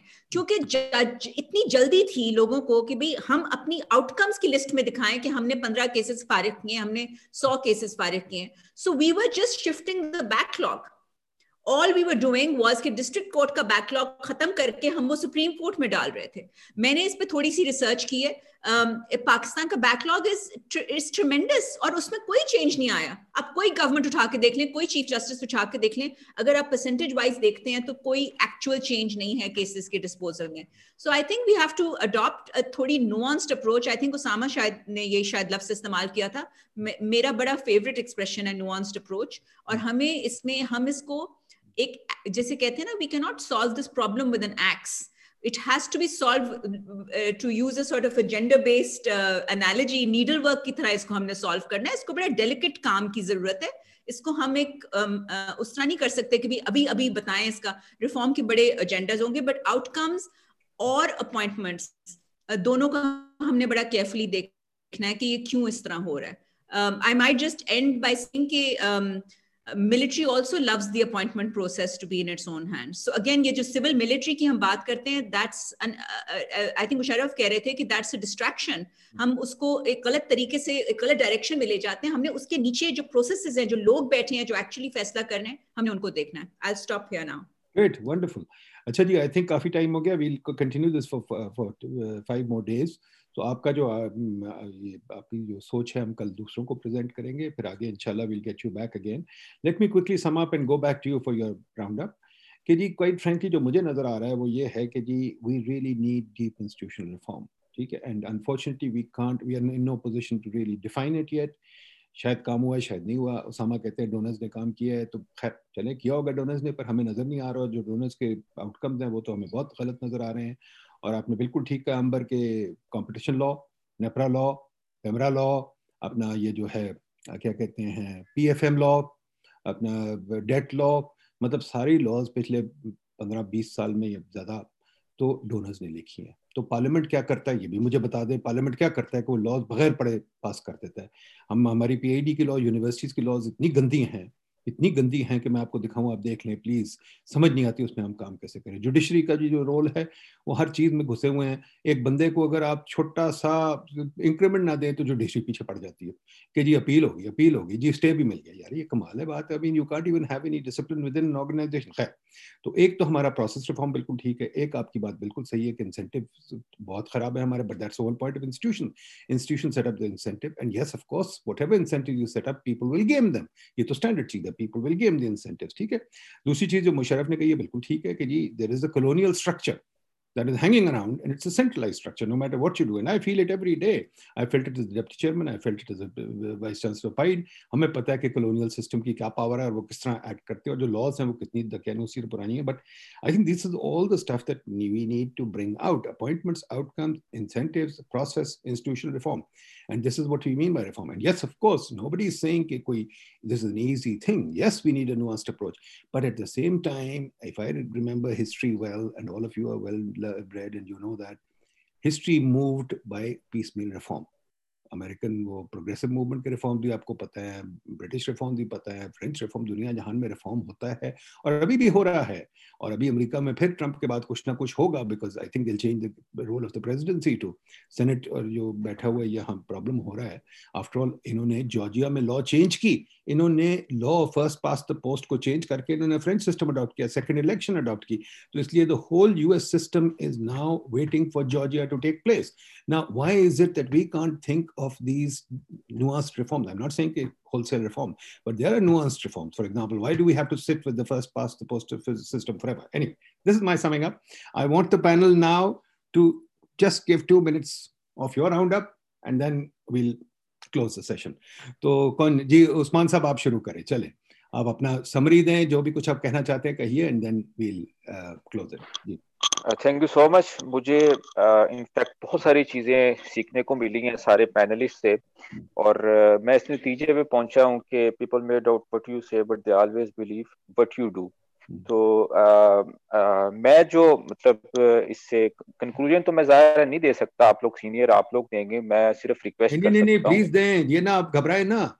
आपकी आवाज़ बिल्कुल बराबर है सबके आप जो कहेंगे बिल्कुल बिल्कुल, बिल्कुल लेकिन स्टिल वो ये है कि अगर हम आज किसी नतीजे पे पहुँचते हैं कि फॉर एग्जांपल जैसे बात कर रहे थे कि हम किसी फाइनल नतीजे पे पहुँचते हैं और उसकी फिर हम इम्प्लीमेंटेशन की तरफ़ आए मुझे अपने आप पे इतना यकीन है कि अगर मैं कोई इनिशिएटिव लेता हूँ कि इस इदारे में रिफॉर्म्स आनी चाहिए तो आई बिलीव कि मैं ये कर सकता हूँ और मेरे साथ मेरे दोस्त कर सकते हैं अलहमदुल्ला।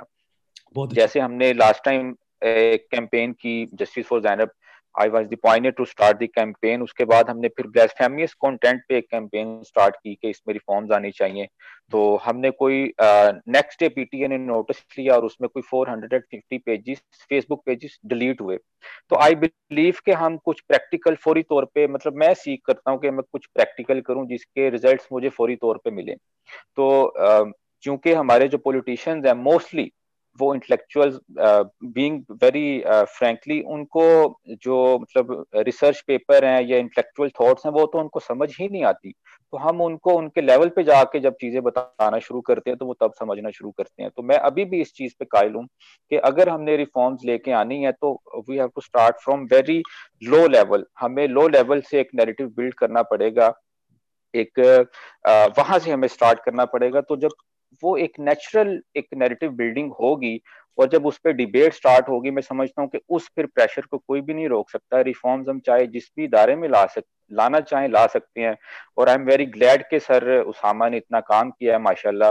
और आ, मैं इनसे बाद में रिक्वेस्ट भी करूँगा कि इनकी जो कंट्रीब्यूशन है उनको हम अब हम यूथ क्या रोल प्ले कर सकते हैं कि पाइड की जो रिसर्च है, जो सर उसामा की रिसर्च है, जो सर नदीम की मैमबर की या सर मुशरफ की, उसको इम्प्लीमेंटेशन की तरफ़ कैसे ला सकते हैं? उसका तरीकाकार ज़ाहिर है यही है कि हम एक प्रेशर बिल्डअप कर सकते हैं, एक नेरेटिव बिल्ड कर सकते हैं। हम पब्लिक ओपिनियन क्रिएट कर सकते हैं, जैसे आजकल पॉलिटिकल पार्टीज़ कर रही हैं, जैसे पाकिस्तान डेमोक्रेटिक मूवमेंट कर रही है कि इस्तीफे दो या इस तरह के नैरेटिव तो हम क्यों ना कोई प्रोडक्टिव नैरेटिव बिल्ड करें? तो हमें नैरेटिव बिल्ड करने के लिए ज़ाहिर कोरोना की वजह से हम फ़िज़िकल मीटिंग्स नहीं कर सकते। इसका प्रैक्टिकल इम्प्लीमेंटेशन मेरा ख्याल है, ये हो सकती है कि पाइट come up with the solution एक थॉट के इस इदारे में रिफॉर्म आनी है, हम उस पर वर्किंग करना शुरू करें। हम अपने ट्विटर अकाउंट डेडिकेट कर दें, अपने फेसबुक अकाउंट डेडिकेट कर दें we send invitation to all the organisation of Pakistan वो इनवाइट यंग माइंड्स हम ऐसे सोशल मीडिया स्टार्स को यूट्यूबर्स को, हम इंस्टाग्राम यूज़र्स को, जो जिनका एक इन्फ्लुएंस है, उनको अपने साथ इकट्ठा करें और उनको हम ये बताएँ कि भाई ये गाइडलाइन है। हम not for any political party only for the sake of people and for the sake of Pakistan. हम चाहते हैं पाकिस्तान में ये रिफॉर्म्स आने चाहिए। तो हेल्प अस तो डेफिनेटली वो सारे पाइड के साथ और आप लोगों के साथ खड़े होंगे। इस तरीके से हम एक मूवमेंट स्टार्ट कर सकते हैं। पॉजिटिव मूवमेंट ज़ाहिर है कि ये रेवोल्यूशन नहीं है, ये एक प्रोसेस है। ये एक एवोल्यूशन है, मैं समझता हूँ कि डेफिनेटली जब हमारे साथ ऐसे लोग आ जाएँगे जो जनरली एक नैरेटिव बिल्ड कर सकते हैं पब्लिक ओपिनियन क्रिएट कर सकते हैं। मैं समझता हूँ कि इट विल टेक ईयर्स लेकिन डेफिनेटली फिर जितने भी पॉलिटिशियंस हैं, चाहे वो पार्लियामेंट है, चाहे वो सैनेट है, चाहे वो हमारा एक मिलिट्री इंस्टीट्यूशन है, वो पब्लिक ओपिनियन को कभी भी दरगुजर नहीं कर सकते। तो वो उनको एक ना एक दिन फिर इस तरफ़ आना पड़ेगा। बिल्कुल सही कह रहे हैं। बहुत अच्छी बात की आपने। Musharraf closing uh, doc, doc Saab, i'm very grateful कि आपने ये discussion की uh, you know it's always uh, such an honor and you know um, the panelists are super uh, well informed and and deeply knowledgeable and and i think all uh, all three other panelists also operate from a from a space of uh, moral purpose which i think is important मैं ये बात इसलिए कर रहा हूँ कि मैं थोड़ी सी शायद सख्त या क्रिटिकल बात करूँ। मेरा ख्याल है एटलीस्ट मैं खुद जो है आज के डिस्कशन में मैं उतना स्पेसिफिक और टारगेटेड uh, शायद नहीं हो सका जितना मैं मुझे शायद होना चाहिए था। And I think people watching want more specificity I spent a lot of time on the three pillars that, that I that I defined in the way that I understand the norms because मुझे लगता है और शायद ये सिर्फ़ मेरा perception हो but मुझे लगता है there are some folks in Pakistan who want to revisit the norms तो repeatedly you know hacking away at the norms is important because ये फैक्चुअली इनकरेक्ट है कि इसमें कोई डिबेट है। इसमें कोई डिबेट नहीं है। ये डिबेट बार बार जो है सेटल हो चुकी है। तो I apologise for for being generic Uh, I think uh, you know my my specific contribution would be you need to completely dismantle the existing system of administration and decision making vis-a-vis the bureaucracy's uh, powers.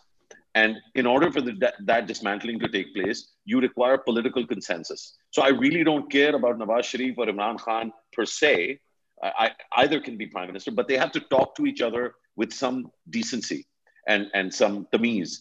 Uh, and if they don't do that, then their supporters will continue to engage in a toxic, uh, you know, set of narratives which will continue to paralyze this country's ability to move beyond a 19th century colonial construct uh, governance system. So I'll, I'll stop there. But thank you for the opportunity. And obviously, the next four days, I'll be following the conversation and, uh, and, and following it up myself as well. Thank you. Thank you. Thank you, Musharraf. Um, Osama Saab? Gee, um, असल में आज इतनी ज़्यादा बातें हुई हैं कि it's difficult to pin down but मैं जल्दी से पाँच चीज़ें कहना चाहूँगा। पहले मैं शुरू करूँगा मुशर्रफ की बात से। And this is I guess fodder for another conversation मैं सिर्फ़ ये कहना चाह रहा हूँ कि मुझे ये लगता है कि इस मुल्क में अभी नॉर्मेटिव फ्रेमवर्क पे बहस बिल्कुल है। क्या ये एक थियोक्रेटिक स्टेट है? क्या ये एक रिलेटिवली सेकुलर स्टेट है? इसका फेडरल स्ट्रक्चर कितना एम्पावरिंग है? सूबों के लिए लोकल लेवल पे या नहीं है? क्या ये कंट्रोल्ड स्टेट है? जमहूरियत से हमारा मतलब क्या है? So I think normative debates चलती रहती है मुल्कों में। ये मैं ज़रूर मानता हूँ कि सत्तर साल के बाद ज़ाहिर है हमसारों की भी एवोल्यूशन हुई है। डिपेंड करता है कौन किसको क्या और एक जनरली लोग चाहते हैं कि वो एक जमहूरी निज़ाम देखें जिसके अंदर उनको प्रोटेक्शन मिले। लेकिन आई थिंक नॉमेटिव डिबेट तो चलेगी अभी। दूसरी बात कॉन्स्टिट्यूशनल डिज़ाइन या पॉलिटिकल डिज़ाइन रिलेटेड जहाँ तक रिफॉर्म्स का ताल्लुक है, जिनमें से कुछ का ज़िक्र हुआ आज के मेन्यू में भी चाहे वो सेनेट से हैं या पार्लियामेंट्री प्रोसेस से हैं, बिल्कुल इन पे बहस होनी चाहिए। मेरा ख्याल में तिहत्तर के आइन में जिस चीज़ को हम बेसिक स्ट्रक्चर थेरी कहते रहे हैं, जो हमने कभी अडॉप्ट नहीं की और शायद सही किया, उसको छोड़ के आप तमाम प्रोसेस को देख सकते हैं as long as maybe they promote वो नॉर्मेटिव फ्रेमवर्क जो ज़्यादा लोगों को काबिल कबूल हो, जिसकी मुशरफ आपने भी निशानदेही की है, जो आप तीन बातें बताते हो। अगर हम प्लूरालिटी और टॉलरेंस और इक्वल इकोनॉमिक अपॉर्चुनिटी और जस्टिस की नॉर्म्स की बात करते हैं उस हद तक तो you right I agree with you लेकिन कई चीज़ों के ऊपर कॉन्टेस्टेशन है, ये मुल्क ऐसा नहीं है कि यहाँ पे बहस नहीं है। तीसरी बात रिलेटिवली सिंपल जिसपे अंबर और मुशर्रफ दोनों ने बड़ी स्पेसिफिक बातें की प्रोसेस रिफॉर्म्स की।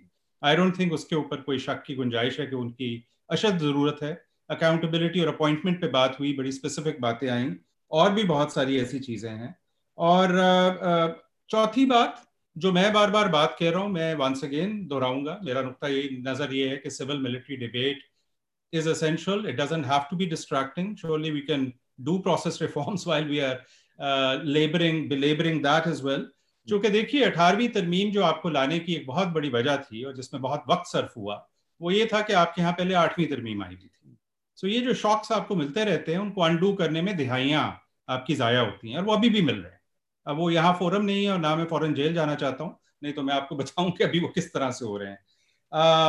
और आखिरी बात मैं ये कहना चाहूँगा जो हमारे यूथ की सारी जो बात की उस्मान ने और ये बड़ी मुझे वो एक ऑप्टिमिस्टिक और अच्छी बात लगी और वो आई थिंक हम उम्र के साथ साथ सनिकल होते जाते हैं। लेकिन बात सोलह आने सच है कि प्रेशर से और कैंपेन से और मूवमेंट से ही प्रेशर बनता है। मैंने जितना थोड़ा बहुत काम किया है, मुझे अंदाज़ा हुआ है कि इतनी इंसुलैरिटी है और इतने साइलो लाइक स्ट्रक्चर्स हैं हमारे इंस्टीट्यूशन तो उसके अंदर अगर आप ज़्यादा रिफॉर्म की बात करते हैं तो अगली दफ़ा आपको बुलाते नहीं है, चौकीदार को कहते हैं, बाहर ही रोक दो।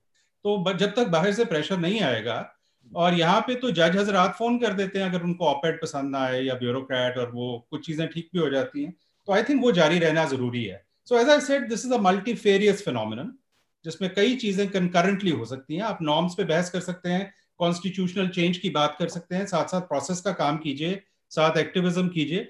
आसान ये नहीं है, लेकिन कौन सा इस वक्त मुल्क सारी दुनिया में है जो कि कोई बहुत आसानी की ज़िंदगी गुजारा है? छोटे छोटे कुछ वेलफेयर स्टेट्स के अलावा।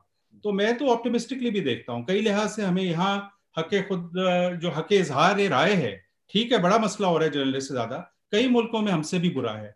तो वो चीज़ देख के चूँकि आप कंप्लीटली अगर पेसिमिस्टिक हो जाए तो फिर तो कुछ नहीं हो सकता। सो so, बाकी बहुत शुक्रिया आपका वंस अगेन मैंने बहुत कुछ सीखा कम अज कम आज से।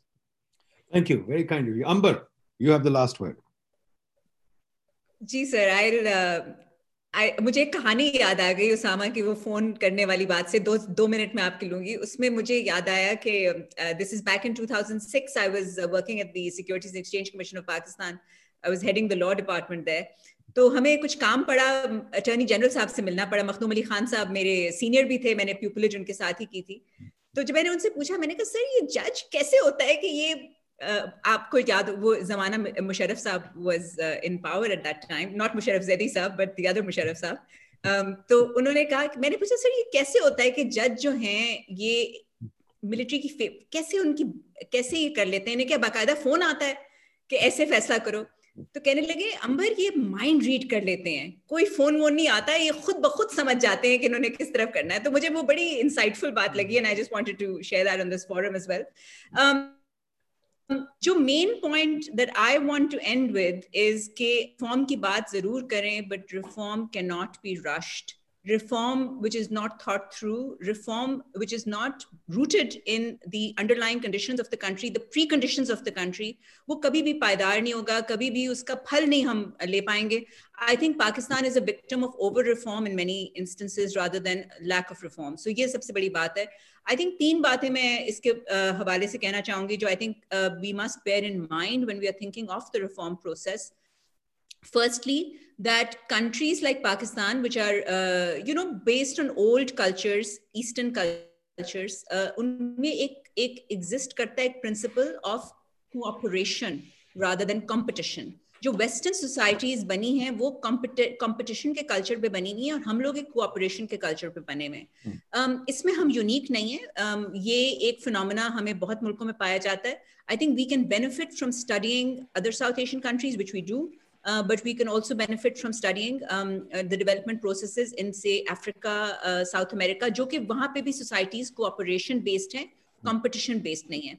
This brings me to the second point, which is कि आजकल जो हमारा लीगल स्ट्रक्चर है जो कॉन्स्टिट्यूशनल स्ट्रक्चर्स हैं जो हमारा ह्यूमन राइट्स डिस्कोर्स है वो सारा जो है एक new liberal economic thinking on a competition basis competition competition not in competition law but एक कंपेटिटिव Um, uh, एक सोसाइटी uh, के उस पर फ्रेमवर्क के बेसिस पे बना हुआ है। सो आई थिंक कि हमें बहुत डीपली uh, बल्कि not only Pakistan but this is a discourse जो कि नॉन अलाइन मूवमेंट में um, Uh, Nkrumah, I, I, don't know if I pronounce his name very well, but Nkrumah was sort of the leading uh, figure of that dialogue कि भाई क्या ये जो आप western ideals हमें दे रहे हैं ये हमारे मुताबिक हमारे सोसाइटी के मुताबिक हैं भी कि नहीं?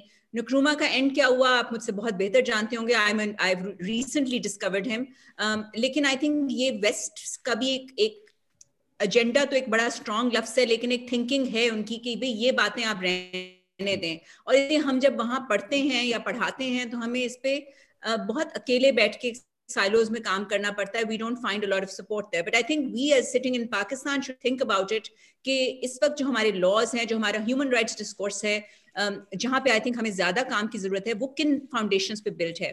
Finally I just want to say एक चीज़ जिसका हमने ज़िक्र नहीं किया बहुत कम किया रादर वो है इस्लाम um, that is also a very big issue in uh, the way we think ourselves. और I think हमें बजाय उसको लिबरल्स के बारे में I don't know if I qualify as liberal और नॉट मुझे रोज डेफिनेशन बदलती है I don't know what it is today but I think एक लोग समझते हैं कि शायद इस्लाम को हम वैल्यू नहीं देते. आई थिंक हमने इस्लाम को भी एक बजवर्ड बना लिया है पाकिस्तान में और हमने एक colonial version of Islam inherit किया है। हमने सिर्फ़ लॉज नहीं इनहेरिट किए, हमारा जो इस्लाम का वर्जन है, वो भी हम ब्रिटिश की आइज़ से इस्लाम को देखते हैं। एंड वी हैव री आई मैं तो कोई एक्सपर्टीज नहीं क्लेम करती हूँ बट आई थिंक कि अगर आपने रिफॉर्म लाना है then I think we need to think about very carefully कि what are the Islamic foundation that we claim to be rooted in इस पे professor Fazal Rahman of university of Chicago has written lot of material वो ये कहते हैं कि Pakistan is not Islamic enough जो कि मुझे बहुत मज़ा आया सुनकर। ऐसे वो तो हम तो समझते हैं कि बहुत uh, मतलब बट उसका अब मुझे समझ आती है बात कि हमने इस्लाम को एक लबादे की तरह ओढ़ लिया है। We are wearing it as a blanket rather than using it sort of for internal purification or evolution. Um, तो sovereignty की जहाँ बात आती है I think Islamic sovereignty और डेमोक्रेटिक sovereignty, जो दोनों हमारी कॉन्स्टिट्यूशन दोनों में एक बैलेंस स्ट्राइक करने की कोशिश कर रही है, वहाँ पे एक तजाद है। हमने उसको किसी तरीके से we have to somehow grapple with that proverbial you know bull in the china shop के भी क्या है, इसका सोल्यूशन क्या है? मुझे लगता है जब तक हम उस एक फंडामेंटल कनंड्रम को नहीं एड्रेस करेंगे, हम कोई भी रिफॉर्म हम वेस्ट से रिफॉर्म लाते हैं, वो हमारे वैल्यू सिस्टम पे नहीं चलता, हम यहाँ से रिफॉर्म लाते हैं वेस्ट से रिजेक्ट हो जाता है। कहीं ना कहीं हमें इस फंडामेंटल को भी एड्रेस करना है when we are thinking of reform but जो भी करें प्लीज़ रश नहीं करें lack of status quo is better than rush reform in my view Thank you very much. Thank you very much, folks. I think this has been very productive. I'm very happy. हम आपके जो thoughts हैं कल दूसरों को भी पेश करेंगे let's see how it goes we'll try and discuss, go, go forward on this देखिए मेरा simple सी चीज़ है there's no uh, we can't rush anything um, I think the role of the think tank universities all these uh, thinking places Tabadla PID whatever even the National Youth Volunteer Association all of our jobs is to think about the future and plan our future and when you do that of necessity you think of changing with the times reform is changing with the times and nobody can rush reform reform happens on its own वे हमारा तो काम है सिर्फ़ सोचना और हमारा काम है आगे बातें करना। एंड uh, फिर रिफॉर्म का प्रोसेस बड़ा लंबा होता है मूवमेंट चलती है वगैरह that's it and governments always listen to public opinion whether it's dictatorship और इट्स एम्पली प्रूवन पूरी दुनिया में the will of the people is supreme it will manifest itself through a dictator और थ्रू a मुशरफ भी आया तो क्या किया? उसने वापस चला गया डेमोक्रेसी पे वो भी चला गया वापस उधर। तो ये तो will of the people supreme है एंड वो चलेगी। बट हमें सिर्फ़ रिसर्च से और थॉट से विल ऑफ़ द पीपल को इन्फॉर्म करना है ना शेप नहीं करना है इन्फॉर्म करना है। So our job is just to do that तो आई एम वेरी हैप्पी बड़ी अच्छी बातें की और बड़ी मज़ेदार बात है कि कोई आज टॉक्सिसिटी नहीं थी। It was a very good discussion people disagreed but with respect and with information and with thought. And I think it shows that we can do that if we want to. Unfortunately, बहुत ज़्यादा हमारी वो as Musharraf says toxic हो जाती हैं. But we need to build political consensus and uh, as Musharraf, Musharraf says, we need to dismantle the system. And dismantling the system is a messy process. दो चीज़ें बड़ी मैं important कर दूँ जाने से पहले कि एक तो पब्लिक डिबेट बहुत ज़रूरी है और देखा जाए तो माओजी तुंग ने भी जो कल्चरल रेवोल्यूशन कराई थी it's the largest public debate in the world very very violent, but nevertheless it was a public debate. And उसकी वजह से चीन आज जहाँ भी पहुँच गया पहुँच गया। एक, ट्रंप ने जितना भी अमेरिका को नुकसान पहुँचाया, बहुत नुकसान पहुँचाया but the institution fought back and the institution have kind of मतलब उसने डेमोक्रेसी को तबाह करने की कोशिश की है, क्या कुछ किया But you know, the uh, election process and the judiciary all held together. And उसने काफी लोगों को fire किया, but he has not been able to shake the FBI and the various institutions. So strong institutions do matter. And our um, sort of insistence on reform is really to build the strong institution. जो आपने North की बात की, Esimoglu की बात की. So all very well. Thank you very much, folks. It's been very informative. I'm indebted to you. Inshallah, see you soon. Khuda Hafiz. Thank you, Ji. Khuda Hafiz. Khuda Thank you, everyone. Thank you.